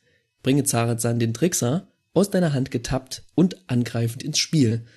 Ein bisschen ein Mechanismus, der uns, der uns an den Jitsu erinnert. Mhm. Äh, wo das Ganze mit Ninjas passiert. Hat er auch. Und jetzt passiert folgendes. Immer wenn Zarazan der Trickser einem Spieler Kampfschaden zufügt, kannst du eine bleibende Karte deiner Wahl aus dem Friedhof des Spielers unter deiner Kontrolle ins Spiel bringen. Das klingt und fair. Punkt und dann geht's nicht weiter, ne? Also da steht da nicht bis zum Ende des Zuges. Nee. Bis zum Ende des Spiels. Ah, oh, ist das großartig. Ich spiele sowas ja eigentlich nicht so gern, ne? Aber es löst mir schon eine hämische Freude aus, allein im Gedanken, das spielen zu können. Nee, das stimmt nicht. Ich hab's nicht gern, wenn jemand anderes ja, ich, also, ich spiele nicht sowas spielt. Gegen sowas. Damit spielen ist schon, schon okay. Nee, ist eine großartige Karte und sicherlich auch ein würdiger Commander, was, man bauen kann. Was ich gerne aufmachen würde, ist einerseits ein bisschen langweilig, aber andererseits auch ziemlich, ziemlich cool. Und ja. zwar gibt's auch wieder diese ähm, Showcase-Karten, ähm, mhm. die quasi die Mechanik des Sets so ein bisschen highlighten, indem sie halt in einer besonderen Illustration nochmal äh, auftauchen können. Und äh, hier ist das eben tatsächlich Karten, die die Landung haben ähm, die werden in dem speziellen Frame gedruckt und der spezielle Frame erinnert so ein bisschen an den Polyeder, ähm, also an die Hedrons, die früher mal in der Eldrazi-Geschichte eine Rolle gespielt haben. Das ist so eine kleine mhm. Reminiszenz daran. Und ähm, in den Illustrationen ähm, aber auch sehr an so Reiseplakate aus den 70ern. Ähm, mit diesen, mit diesen, Interessant. Mit diesen, ist tatsächlich auch eine Aussage von den, von den Artleuten, wenn man sich anguckt. Ach, ähm, wirklich? Ja, dass wirklich so Reiseposter nochmal kommen. Und, ähm, und ich finde, es passt auch. Also ich, ich habe mir mal vorgestellt, über diesen, über diesen Showcase-Karten stehen immer, komm nach Acapulco. Und das ist dann, ja. ähm, das ist dann schon ganz toll. Und ich würde tatsächlich gerne die, ähm, die Skyclave Pickaxe aufmachen die heißt im Deutschen oh ja. Ähm, oh ja, Himmelsfestung. Felspick, weil das eigentlich so ein bisschen für mich symbolisiert ähm, Sendika, also Abenteuer und da ist einfach eine Spitzhacke, die hängt weit oben in, in einer Felsspalte und äh, man weiß, okay, hier ist der Abenteurer ist nicht weiter, der weit, der, der klettert hier gerade hoch. Mehr fest. Genau, der hält keiner mehr fest. Die, dieser, dieses Ding da, ne? Und, Pickel, äh, oder? Heißt es nicht im Deutschen eigentlich so Pickel oder sowas? Äh, oder? nee, ich habe tatsächlich nochmal nachgeguckt. Äh, Felspick, genau, hast recht, Felspick. Pick, Pick. Himmelsfestung Felspick. Genau, und ähm, diese Showcase-Variante, die kann auch in den Draft-Boostern vorkommen und deswegen würde ich die gerne aufmachen, weil ähm, ja, das, das sieht einfach toll aus. Und diese Fernsicht da noch, das ist auch so ein bisschen Zelda. Ähm, mhm. in der, und, und in der Also unabhängig, ja. Entschuldigung, letzter Satz, in der Showcase-Variante ist okay. auch der Arm noch dran. Ach, tatsächlich. Ja. Nur der Arm? Also man, äh, außer, ja, also die Schulter auch noch. Und dann ist das Bild okay, aus. Okay, da ja. ist noch. Okay und dann ist ab. Dann ist ab. ähm, nee, das ist schon unabhängig davon, dass man keinen Überblick mehr hat, ne, was es alles für Varianten von welcher Karte gibt, ist das natürlich eine wahnsinnig tolle ähm, Fläche, die äh, Wizards da den ganzen Illustratoren und Illustratorinnen geschaffen hat, ne? Die können sich da einfach richtig ausprobieren und da sieht man eben auch, dass es da nochmal deutlich anderen Stil gibt und einen deutlich anderen Ansatz, ne? Der eben auch Leute bedient, die sagen, ach, Magic sieht heute nicht mehr so aus wie früher und früher waren die Illustrationen alle besser. Da findet man so ziemlich jeden abgefahrenen Stil, fast jeden. Das, das ist schon cool. Das äh, gefällt mir gut. Da hab, hab ich einfach Bock hinzuschauen und ich fand das schon so spannend bei Ikoria, diesen Comic-Stil, der sich da durchgezogen hat. Ähm, dachte ja am Anfang eher, dass mich das stören wird und das befremdlich ist, aber nee, man wurde so richtig damit belohnt. Ne? Das war so eine richtig kleine Belohnung, die man aber trotzdem regelmäßig bekommen hat. Nicht so wie die Expeditions, die, die man nie zieht, von denen man nur hört, die einem so vorgehalten werden wie die Karotte von Esel. Nee, die Dinger zieht man und dann ist das auch was Besonderes. Und selbst wenn es nur eine Common ist. Und dann, wenn du die in also Commander ganz großartig, spielst, was sie da mit, mit Eldraine letztes Jahr eingeführt haben. Ja. Und toll, dass sie es weiter durchziehen. Und toll auch, dass man es halt auch in den Draft-Boostern kriegt und jetzt nicht die Collectors Booster kaufen muss. Da kriegt man dann die schönen Foil-Versionen noch, aber dass man halt die Möglichkeit hat, alle Karten tatsächlich auch in den Draft-Boostern aufzumachen. Das ist eigentlich das yes. Schöne an diesen Showcase-Cards. Auf jeden Fall. Du, ich würde zum letzten Teil unseres Hauptgangs kommen. Ja, ich auch gerne. Genau, was wir nämlich machen wollen mit jedem neuen Set, das erscheint, ist, wir wollen ein paar Preise verleihen. Und zwar Preise in Kategorien, die wir cool finden, die uns Spaß machen. Die nicht sagen, das ist die mächtigste Karte und das ist die powervollste Karte und also das ist ja das Gleiche, ähm, sondern wir haben ähm, quasi drei Kategorien, in denen wir Lorbeeren und ähm, saure Himbeeren verleihen sozusagen. Und das ist einmal Flavor Win, und, Flavor, Flavor Fail. Fail. Ja, genau. Also Martin hat einen Flavor Win und ich und Flavor Fail das gleiche. Wir prämieren einmal die Illustration, die uns am besten gefällt. Da gibt's auch keine Hier saure Gurke. Kein Fail. Genau. Nee, nein, es ist einfach wirklich Geschmackssache und ähm, ich bin mir sicher, das, was ich da prämieren werde, das wird sicherlich nicht jedem gefallen. Und ähm, umgekehrt ist das, was ich vielleicht als das ähm, abstoßendste oder schlechteste, ekelhafteste Illustration empfinde, ja, natürlich totaler Bullshit, ja, sowas gibt's nicht. Und dementsprechend prämieren wir sowas auch nicht. Aber wir haben noch eine besondere Kategorie. Wir in Deutschland haben ja das große Glück, dass Magic komplett für uns übersetzt wird, ja. Also für die einen ist es ein Glück und für die anderen eher ein Amüsement, sage ich mal. Ähm, für uns ist es sicherlich beides und Martin deutete es schon an, wir werden in einer der nächsten Episoden auch noch ausführlicher auf übersetzte Karten und Deutsch, die deutsche Übersetzung eingehen, aber wir werden für jedes Set, was rauskommt, auf jeden Fall unseren äh, die beste Übersetzung und die schlechteste Übersetzung küren. Genau, was wir mit dieser ganzen Preisverleihung auch so ein bisschen erreichen wollen, ist, dass ihr auch nochmal ganz anders auf die Karten guckt ähm, und vielleicht auch nochmal andere Aspekte der Karte wertschätzt oder eben auch nochmal in Frage stellt, die auf die ihr vielleicht bislang gar nicht geachtet habt. Und damit würde ich sagen, Na, legen wir los. Fall. Oh, legen wir los. Ey, womit fangen wir an? Was hast du, womit hast du Lust anzufangen? Also gerne mit dem Flavor Win, der steht hier ganz oben. Flavor Win, okay. Ja, und da habe ich prämiert ähm, Kasuls Zorn, beziehungsweise im Englischen Kasuls Fury. Und Kasuls Zorn ist eben eine von diesen modalen ähm, Doppelkarten, oder wie heißen die im Deutschen? Mhm. Ihr wisst, was wir meinen. Modale doppelseitige Karten. Modale doppelseitige Karten, genau. Und ähm, Kasuls Zorn ist eben auch dieser klassische, einer von diesen klassischen Magic-Effekten. Ähm, Spontanzauber, opfere eine Kreatur als zusätzliche Kosten, um diesen Zauberspruch zu wirken. Kasuls Zorn fügt einem Ziel deiner Wahl Schadenspunkte in Höhe der Stärke der geopferten Kreatur zu. Und auf der Rückseite ist es eben Kasuls Klippen und die kommen getappt ins Spiel und erzeugen ein rotes Mana. Und in der Geschichte Sendikas gibt's eben diesen Pass, wo Kasul, der Oger, Wache hält und jeder, der seinen Zoll nicht zahlen kann, wird von ihm persönlich die Klippen wieder hinuntergeschleudert. Und das ist eigentlich eine ne tolle Flavor, ähm, flavorvolle Geschichte um diesen, diesen klassischen Effekt, der mit Fling oder Flugstunde im Deutschen halt oft zum Einsatz kommt, dass mal eine Kreatur opfert und Schaden in Höhe ihrer Stärke macht. Hier auch nochmal mit der Illustration und eben der, der Figur des Kasul verbindet, der eben auch in den alten Sets vorkommt, in meinem ersten Commander-Deck drin war und äh, ja, hier mit einer schönen neuen Illu auf der einen Seite, wie er eben einen Core, äh, Core-Forscher hier runterschleudert und auf der anderen Seite bei Kasuls Klippen sieht man eben noch die Knochen und so, so ein Breitschwert, was übrig geblieben ist von ja, den armen Seelen, die Kasul die Klippen hinuntergeschleudert hat. Und das ist mein Flavor-Win. Ja, ich mache direkt weiter. Mein Flavor-Win. Die Glasbecken-Nachahmerin, der Glasspool Mimic, ist eine Kreatur, Gestaltwandler, Räuber, eine Rare, kostet zwei Mana ein blaues, hat einen relativ simplen Effekt, muss ich sagen. Ne? Du kannst die Glasbecken-Nachahmerin als Kopie einer beliebigen Kreatur, die du kontrollierst, ins Spiel kommen lassen, außer dass sie ähm, zusätzlich zu ihren anderen Typen ein Gestaltwandler und Räuber ist. Ist an sich eine 0-0, kommt aber natürlich als was, eine andere Kreatur ins Spiel. An sich ist der Effekt relativ basic, aber es ist natürlich auch so eine modale doppelseitige Karte und es musste so eine sein, weil ich die einfach so toll finde. Und auf der Rückseite ist das Ufer des Glasbeckens, Glasspool Shore, ist ein Land und das kommt getappt ins Spiel und kann für ein blaues Mana tappen.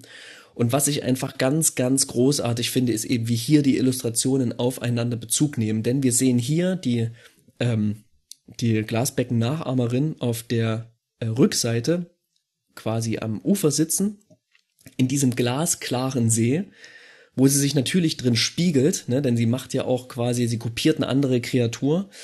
Und ähm, hinter ihr sozusagen sieht man diverse Personen stehen. Allerdings sieht man die nur in der Spiegelung. Ähm, und in mir löst es natürlich eine ganze Menge, eine ganze Menge Kino aus, was hier passiert. Und ich finde es immer auch ein bisschen spooky, ne? Also es ist eine schöne Berglandschaft, die man sieht. Es ist helllichter Tag, man sieht vielleicht ein bisschen ein schönes Morgenrot oder ein Abendrot, ja. Aber es ist einfach angenehm gruselig, was hier passiert, ja, indem diese Geister sozusagen an ihr dran sind, diese vielen Möglichkeiten von Kreaturen, in die sie sich verwandeln kann. Ich lese mal kurz noch den Flavortext vor ähm, der vom, äh, von der Seite Glaspool Mimic, als ich das Glasbecken berührte, spürte ich unendliche Möglichkeiten.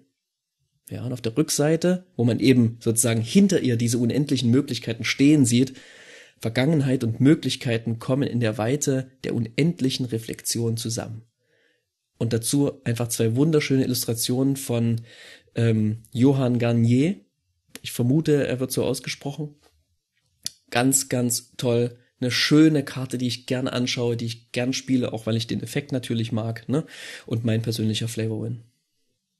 Sehr, sehr schön. Also diese doppelseitigen Karten, die haben überhaupt alle oh, sehr, sehr viel Flavor. Wirklich, ja. Ich kann auch noch kurz was nachliefern, weil ähm, zu Kasuls Zorn, weil ich ja gesagt habe, dieser Effekt, der kommt oft vor bei Magic und der kostet hier auch ein bisschen mehr, also kostet zwei und ein rotes Mana. Äh, Im Gegensatz zu Flugstunde, da ist es, glaube ich, ein und ein rotes Mana. Aber im Flavortext wird auch aufgelöst, äh, warum das so ist. Da steht, äh, die Kosten sind hoch, aber die Klippen sind höher. und äh, ja, also Oh, ist, ist, einfach äh, sehr schöne, sehr schöne Karte und überhaupt sehr schöne Karten, weil die halt so viel von der Welt und dem Flavor transportieren. Definitiv. So, dann kommen wir mal zum äh, Flavor Fail, wo es nicht so ganz, wo es nicht so gut gelaufen ist. Ähm, ist, möchtest du anfangen? Es ist auf jeden Fall leichter zu sagen, was man nicht mag, als zu sagen, was man richtig cool findet, muss ich tatsächlich sagen. Ne? Und deswegen habe ich auch hier relativ schnell was gefunden. Es ist ein Artefakt, kostet ein Mana, ist, ist ein Equipment. Ähm, der Flavortext ist Hold on a second. I have just a thing. ähm, hm. Das ist ein bisschen das Problem bei dieser Karte. Ne? Es handelt sich hier um das Utility Knife, das Allzweckmesser. Ich habe jetzt hier nur die, die englische Karte vor mir. Ja, Im Deutschen ist, ist der Flavortext, so im Deutschen ist der Flavortext, ein Moment, ich habe genau das Richtige. Hm. Hm. Ähm, und das Allzweckmesser, ja, das sieht man auch hier eine schöne Illustration, ja, das sind eins, zwei, drei, vier, äh, drei Klingen ausgeklappt und dann noch so ein Kletterhaken irgendwie dazu und dann kann man das Ganze noch an seinem Gürtel irgendwie befestigen und dann ist noch, noch so eine, eine Nadel irgendwie reingesteckt, ne, und das, das kann offenbar einiges. Und das spiegelt sich im Mechanismus so wieder, die ausgerüstete Kreatur bekommt plus eins plus eins. Und was noch? Nö. Das, das ist ja schon That's, sehr vielseitig. Ja. Nö, ich würde sagen, das ist eher die Klinge vom Allzweckmesser hm. als, als das ganze Messer. Verlockend. Ähm, genau. Finde ich ein bisschen spärlich ähm, für so ein Allzweckmesser. Also ist ja, es soll ja irgendwie so ein Schweizer Messer sein, ne? Was viele Dinge kann. Ja. Das heißt ja auch Allzweckmesser, ne? Es kann für mehrere Zwecke eingesetzt werden. Äh, tatsächlich kann ich das nur für einen einzigen Zweck einsetzen. Nämlich einer Kreatur plus eins plus eins zu geben. Ähm, finde ich, ist ein Flavor-Fail. Auch wenn irgendwie die Illustration, der Titel und der Flavortext ganz gut zusammenpassen, aber wenn es sich für mich im Spiel überhaupt nicht widerspiegelt, was diese Karte tun soll, dann ist das für mich ein Fail. Und für drei Mana ausrüsten ist es auch ein bisschen schwer aufzuklappen, ehrlich gesagt. Ja. Ja, ist eher, es ist kein Allzweckmesser, es ist eher so ein. So ein verrostetes. Ich würde sagen, eher, da sollte einfach so ein Messer draufstehen. Ja. Messer, ein Mana. Ein, ein Messer, ein Mana. Ein Messer, genau. Ein, nee, ein Messer, genau. Ja. Gut, dann haben wir schon gefixt die Karte, ne? Ja, Und schon. dann müsste halt da eben so ein, so ein Brotmesser irgendwie liegen. Sehr schön. Da liegt auch noch so ein Trank daneben, ne? Steht Ja, da auch noch. ja, Und ein Seil ist auch noch daneben. Ich habe so das Gefühl, aha, mh, oh. Alles besser als dieses Messer. Ja. Ja. und es reimt sich sogar. Ah, Sogar dieser Reim ist besser als dieses Messer. Gut, so was hast du denn Schönes? Ja, mein, äh, mein Flavor Fail ist auch ein Artefakt und äh, ist quasi äh, eine ganze Abenteuergruppe in sich.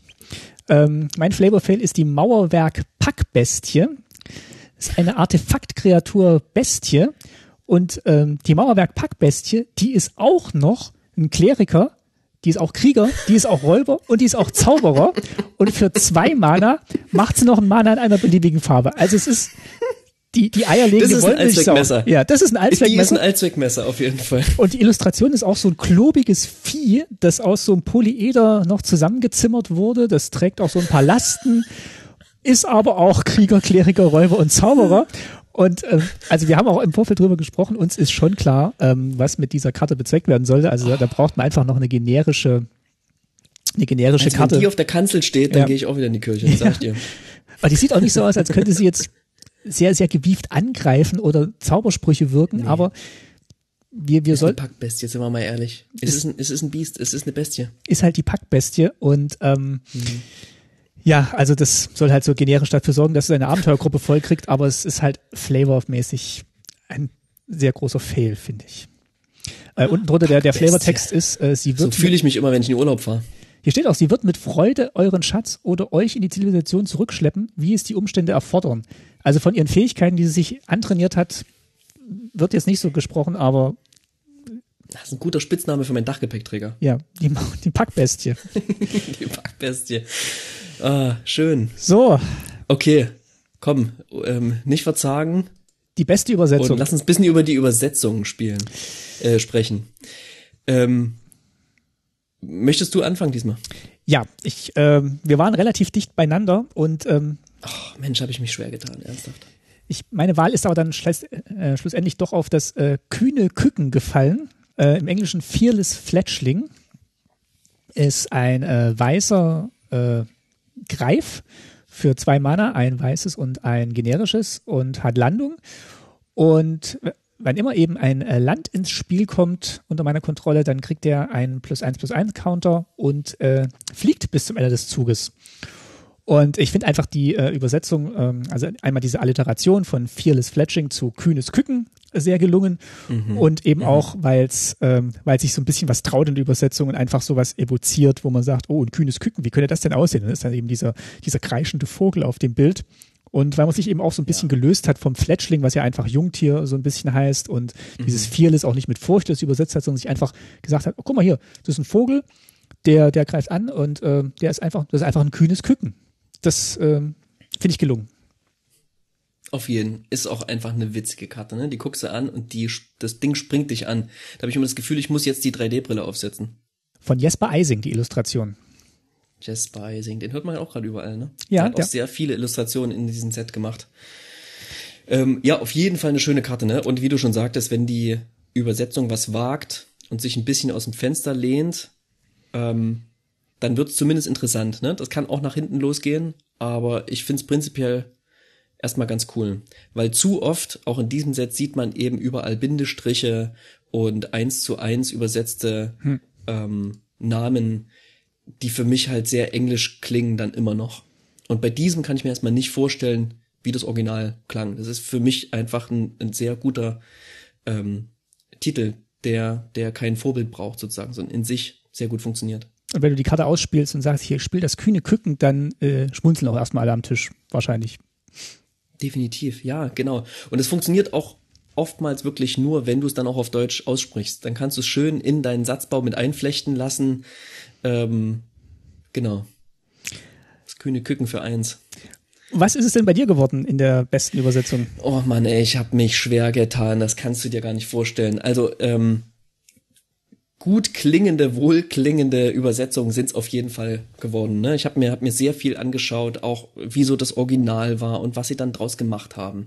Und bin tatsächlich dann ähm, in einer engeren Auswahl gelandet, wo das kühne Küken mit drin war und auch der, der es nicht geworden ist, der Wurzelgraser aus Morasa. Hm, das auch schon großartig finde, weil er gut zu spielen ist. Ne? Ich kann eine Standardlandkarte auf die Hand bringen und ich kann eine zusätzliche Standardland ähm, ähm, Karte ins Spiel bringen. Das ist erstmal ganz cool, aber es einfach, dass es sich reimt, ist großartig. Ne? Aber hier war meines Erachtens die Übersetzungsleistung ziemlich ähm, straight. Ne? Murasa Root Grazer ist einfach so ein Root Grazer ist ein Wurzelgraser, ist ja. einfach eins zu eins übersetzt.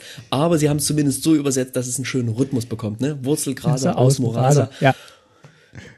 Äh, es ist schön, damit kriegst du mich halt, ne? Ich bin halt auch nur ein einfacher Magic-Spieler, was soll's. Komm, jetzt äh, verurteile mich nicht. Was es allerdings geworden ist, ist die Glutflut. Auch schön. Ja, ja. Also du merkst, es hat einen gewissen, äh, ähm, ein gewisses Schema, was mich äh, diesmal angesprochen hat. Und die Glutflut ist es vor allem geworden, weil mir das Original wirklich nichts gesagt hätte. Ne? Im Original ist es Cinderclasm. Klingt, als hätte man alles schon mal ähm, gehört. Genau, klingt halt total generisch und ich habe vor allem keine Ahnung, was es heißt, ne? Was es bedeutet. Cinder, vielleicht kann ich das noch übersetzen, aber dieses Cinderclasm und alles, keine Ahnung, aber ich sehe die Karte, ich sehe die Illustration, ich lese Glutflut und ich weiß, es geht um Direct Damage. So, ne? Einfach Schaden austeilen. Und der Flavortext, jedes Inferno beginnt mit einem Funken, ähm, ist einfach großartig. Ne? Und hier ist die gesamte Flut, die sich eben sozusagen ergießt. Und ähm, einfach weil diese Karte in über ihre Übersetzung es schafft, mir irgendwie ein Gefühl davon zu vermitteln, was hier passiert und ähm, das Ganze auch noch gut klingt, ist es meine Lieblingsübersetzung in Seneca Rising. Die Glutflut. Sehr, sehr schön. Glutflut. Weiß man auch sofort, ist eine rote Glut, Karte. Glut, on my way. Was? Weiß man auch sofort, ist eine rote Karte. Auf jeden Fall. Definitiv. Und es sieht einfach auch lustig aus, das zu sehen. Glut, Flut. Ähm, ja, aber es ist in anderen Sets sind sicherlich auch komplett andere Karten, die nicht, ähm, ich sag mal so Banane klingen oder Alliterationen sind oder Anaphern oder was auch immer. Ne? Es sind, es ist immer ein bisschen was anderes, aber hier haben die mich auf jeden Fall angesprochen. Ne? Ich fand zum Beispiel bei Ikoria den, ähm, die beiden, den Magma-Köter und die Lavatöle total mhm. toll. Weil du auch Töle ähm, und Köter sonst halt nicht so oft liest. Ja, genau. Und das ist auch nix, wo ich mir jetzt denke, das würde man sofort ins, in, im, im Deutschen finden als Übersetzung so, ne? Fand ich irgendwie schön. Aber um Ikoria geht's ja jetzt nicht, sondern es geht um den Übersetzungsfail. Und dann würde ich einfach mal direkt weitermachen. Mach mal. Wenn es okay ist für dich. Sehr gerne. Bin gespannt. Denn, oh man, wenn ich sie sehe, ich weiß schon, ich werde mich, werd mich so oft drüber lustig machen, dass ich es dann schon wieder gut finde. Aber, ne? Also, es, es ist der Roost of Drakes. Ich weiß nicht, ob du sofort im Kopf hast, wie es übersetzt ist ins Deutsche. Gerade noch nicht. Aber wir haben ja, wir haben ja im Deutschen folgendes Problem mit dem Wort Drakes. Das kannst du ja nicht so hinschreiben, ne? Weil es verlangt ja von dir quasi zu erkennen, wie das Ding ausgesprochen wird. Das heißt, du kannst jetzt nicht hier Drake Nest schreiben oder sowas, ja? Ja. Das heißt, ins, im Deutschen sind die Drakes Skeadas. Ach, stimmt, ich, ich vergesse immer das, das, das ist immer C. ein bisschen schwierig, ne? Das ist so ein bisschen wie mit Sliver und Remasuri. Ähm, bei Sliver verstehe ich es weniger wie bei Drakes. Bei Drakes kann ich es verstehen, dass man sonst im Deutschen ein Drake draus machen würde oder man müsste irgendwie was Drachenähnliches Wort wählen. Ich weiß nicht, ob Skeada die beste Übersetzung ist, aber ich finde es immer ein bisschen sperrig, ja. Und jetzt hat man hier sich überlegt, aus dem Roost nicht ein Nest zu machen, sondern hat sich überlegt, das ganze Ding mit Horst zu übersetzen. Oh Gott. So. Jetzt ist es relativ leicht, über den Namen Horst zu lachen. Aber jetzt lese, ich sehe halt ein Bild eines Drakes, eines Skeadas hier fliegen und da drüber steht halt Skeada Horst. Mit Bindestrich. Ja. Das, ja, mit Bindestrich. Okay, okay. Im Hintergrund sehe ich klein das Nest, aber ich habe halt hier einfach den Skeada Horst vor mir. ja. ja. Die Übersetzung macht nicht das, was sie soll, sondern sie sagt mir hier eigentlich, ich denke die ganze Zeit, das ist eine Kreatur. Nämlich ein Skeada. der Horst heißt. Okay, ich habe das mit dem Bindestrich eigentlich deswegen gesagt, weil von meinem Auge ist, wenn ich diesen Titel lese, dann erwarte ich, das ist halt irgendwie so, so. Das, das, ist, das ist halt irgendwie so ein Typ in der Stadt oder im Dorf, der, der, der ist so ein bisschen komisch und die nennen oh. alle nur den Skiada-Horst. Und, genau. und, und, dann frage ich mich, wo, ist, wo, ist der auf diesem Bild? Das ist sowas wie der, der Skoda Martin. Ja, sowas. Skiada-Horst. Gut. Dann sag mir doch mal, was, was dein, was deiner Meinung nach die schlechteste Übersetzung ist. Ähm, das ist jetzt sehr subtil und es ist auch nicht so richtig schlecht, aber es zeigt doch so ein bisschen das Problem auch der deutschen Übersetzungen, wo wir uns nochmal ausführlich widmen wollen. Und zwar ähm, heißt die Karte im Englischen Goma Fada Vanguard. Ähm, und bevor ich die deutsche Übersetzung sage, erkläre ich mal ganz kurz, was damit wahrscheinlich gemeint ist. Also Goma Fada ist eine riesige Karawane, die durch Akum zieht, weil sich da eben das Land ständig ändert und die Stadt, wenn sie äh, stationär wäre, ständig in Gefahr der Zerstörung ausgesetzt wäre. Und deswegen ist Goma Fada immer unterwegs. Und Vanguard ist ähm, quasi sowas wie die, die Vorhut oder Speer und so ist es auch übersetzt. Aber es ist eben übersetzt mit ähm, Vorhut aus Goma Fada. Und ich finde, das müsste eigentlich heißen Vorhut von Goma Fada, weil einerseits, habe ich gerade gesagt, ist die Stadt halt unterwegs und da kann man schlecht, also man kann schlecht aus einer Karawane sein, aber man kann die Vorhut von einer Karawane sein. Und es erhebt, glaube ich, auch die Person so ein bisschen, wenn man sagt, mhm. ich bin die Vorhut von Goma Fada, also ich ziehe dieser Karawane voraus und nicht, äh, ich bin die Vorhut aus Goma Fada. Das klingt so ein bisschen lasch. Und da finde ich, ist es so ein bisschen schiefgegangen. Also das ist jetzt vielleicht äh, eine sehr hohe Latte. Stellt die, die große Frage, wie viel die Übersetzerinnen überhaupt von diesem Set wissen. Ja, und ob es nicht tatsächlich auch bedacht wurde und dann hat man trotzdem gesagt, okay, das heißt dann trotzdem Auskomma-Vater, okay. weil alle, alle Menschen, die aus irgendeiner Stadt kommen, heißen bei uns in Magic halt, kommen halt aus. Aber ich finde hier, die Vote von Gomma-Vater hat so einen ganz anderen Klang und eine ganz andere Erhabenheit als jetzt ja, die Vote aus Gomma-Vater. Deswegen ist das mhm. der Übersetzungsfehl für mich. Ne? Kann man auch sagen, wenn es nichts Schlimmeres gibt, haben sie eigentlich viel richtig gemacht. ja, ja, ja, klar. So, und dann kommen wir noch zum Schluss zum ähm, Favorite Artwork, also zu der besten Illustration oder die Illustration, oh, ja. die uns am meisten berührt hat. Ähm, Ach ja. Mensch, es gibt immer sehr, sehr viele, ne? Und ich muss ja klassischer sagen, ich bin ein großer Seth MacKinnon-Fan. Und oftmals, und auch in diesem Set wäre es bestimmt eine Illustration von Seth MacKinnon geworden. Aber der hat gar nichts gemacht. Das äh, gibt es nicht, ne? Hm? Nix, gar nix. Ne? Nicht, und dann denke ich immer, ja, Volkan Barger, das ist so einer, ne? Wenn der was macht, das finde ich immer gut. Na, nix gemacht in diesem Set. Auch nichts gemacht. Gibt's nix. Gar nix. Das war eigentlich ganz gut, weil so musste ich wirklich ähm, ein bisschen weiter gucken. Und es ist eine Karte geworden, deren alternatives Artwork, mein Lieblingsartwork oh. dieses Sets ist. Und ähm, es schließt ganz schön den Kreis zum Anfang. Es ist tatsächlich Jace Oh. Der Spiegelmagier, Jace Mirror Mage. Und zwar ah, die, die Alternate Art von David Raposa. Ähm, ziehst dir mal rein.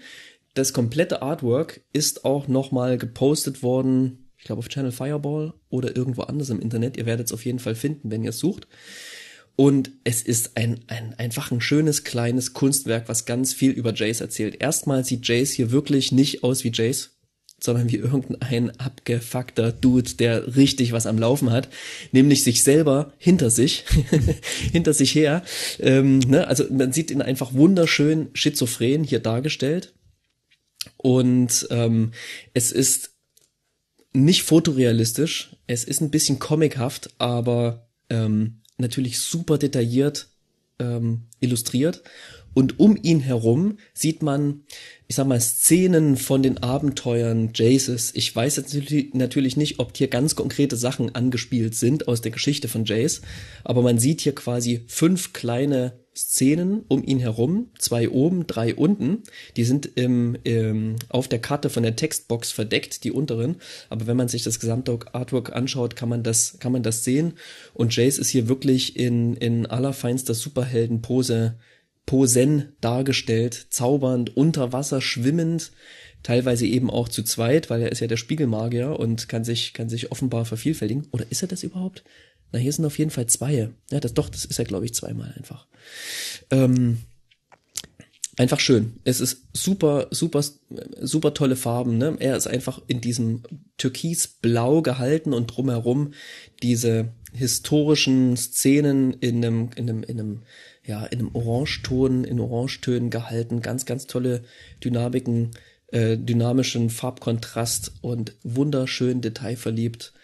Ähm, eine richtig tolle Illustration und eben, naja, nicht nur eine Illustration einer Karte, sondern eine Illustration von Jace und seinem kompletten ähm, Weg, den er gegangen ist durch Sendika oder bis zu Sendika, das kann ich eben, weiß ich eben nicht so genau. Ich glaube, es ist tatsächlich ein bisschen Sendika drauf zu sehen. Ich würde vermuten, es sind tatsächlich alle Szenen aus Sendika, weil dieses eine, mhm. äh, diese Monster oben rechts ja. sehen so ein bisschen aus wie die ähm, von diesem Null äh, Magier, die du vorhin erwähnt hattest. Ähm, mhm. Die Kreatur, die da beschwört. Also ich könnte mir vorstellen, das sind alles Szenen aus Sendika. Also wirklich kleines Kunstwerk. Schön. Ja, schön. schaut's euch auf jeden Fall an. Jace, der Spiegelmagier von David Raposa. Und mein äh, Favorite Artwork ist ähm, eine von den ja, normalen, klassischen Karten. Ähm, das ist äh, die, das, oder wie heißt es, der, das Himmelsfestungsrelikt, das Skycra Skyclave mhm. Relic. Mhm. Ähm, man sieht quasi ähm, das Relikt in, ja, in einer Kammer liegen. Von oben ist ein Loch ähm, entweder natürlich entstanden oder von der Abenteurergruppe reingehackt und da fällt halt so schummriges Licht, fällt da auf das Relikt und es hat halt so diesen klassischen Abenteuer Indiana Jones, die Gruft wird geöffnet und da unten steht die Bundeslade, da fällt das Licht durch oder in den, in den Höhlen von ähm, Moria, wenn die ja, wenn die ähm, Gefährten da durchziehen und von oben fällt der Lichtschacht durch, der, der Lichtstrahl durch den ganzen Schacht durch, das, das bringt bei mir halt so dieses Abenteuergefühl auf. Mhm. Und ähm, ja, da ist noch ein Polyeder mhm. in der Ecke und man weiß, hier wird was ganz Altes nochmal entdeckt. Also ähm, Himmelsfestungsrelikt ähm, äh, mit einer Illustration von Daniel Ljunggren. Und ähm, ja, also das zeigt für mich Sendika und auch das Zelda-Gefühl. Also da ist alles drin, diese Illustration. Die Karte an sich. Ähm, Man weiß gar nicht, ob es unter Wasser ist oder nicht. Ne? Ich habe mich auch gefragt beim Angucken. Ich vermute, es ist unter Wasser. Ähm, ja, also die, die Mechanik der Karte oder der Mechanismus der Karte. Ähm, äh, mal Skyclave. Skyclave. Himmels, Himmelsfestungsrelikt, ne? Genau. Ist vielleicht nicht unter Wasser. Genau. Oder gibt's da auch Wasser in der, in, in, dem, in, dem, in der Luft? Es gibt auch Wasser in der Luft. Also die, die sind alle ja, so ein bisschen unterschiedlich, die Himmelsfestungen. Ja, Manche okay. haben halt so Einschlüsse von Wasser ja, und das Wasser könnte auch da sein. Ja, genau. Alles klar, gibt's Wasser. Tappt für einen Mana von jeder Farbe. Also ist auch ein bisschen, bisschen teurer, aber ja, die Illustration ist super. Fantastisch. Du, dann sind wir eigentlich durch. Bleibt eigentlich nur noch zu erwähnen, dass Zendika Rising in Bundles, Commander Decks, Sammlerboostern, Themenboostern, Draftboostern, Setboostern rauskommen wird. Ähm, und sicherlich nicht zu wenig davon. Genau, wir haben Solange noch nichts der Vorrat davon. reicht und noch mehr. Solange das Interesse reicht, muss man ja sagen. Ne? Die drucken ja so lange, bis die Nachfrage. Genau, bis sie ausliefern können. also ja. wir, wir haben noch nichts ja. davon hier. Also wir kriegen das alles erst ab nächster Woche. Und, äh, ich freue mich. Und wir werden, also ich werde für meinen Teil im Laden spielen. Freue ich mich drauf. Natürlich mit, mit äh, allen gegebenen Hygieneregeln und Maske und Abstand und ähm, aber ich freue mich drauf. Genau, und da werden wir auch, ähm, oder ich glaube, jeder von uns wird einen Set-Booster bekommen, den wir hoffentlich auch in der nächsten äh, Episode mal aufmachen können und dann noch ein bisschen. Und hoch auf unseren Local Game Store. Genau. Und äh, wenn euer Game Store das anbietet und unterstützt, dann ähm, macht es entweder auch oder macht Pre-Release at Home, aber guckt auf jeden Fall, dass ihr euren lokalen Laden unterstützt. Und er hat bestimmt auch diese ganzen Menge, Sachen da. Das war, ja. das war viel für die erste ich, Folge. Ich, ich brauche einen Nachtisch. Wollen wir zum Nachtisch übergehen? Lass uns einen Nachtisch bestellen. Mhm.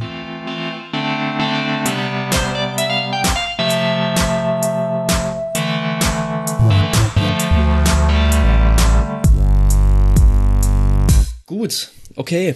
Ja, lass es uns, lass es uns kurz machen. Wir machen das jetzt erstmal ein paar Folgen. Genau. Egal, ob ihr uns zuhört oder nicht. Wir haben Bock und haben auch einen Plan. also wir haben uns tatsächlich schon überlegt, was wir dieses Jahr noch alles äh, machen wollen. Wir wollen monatlich äh, veröffentlichen. Mhm.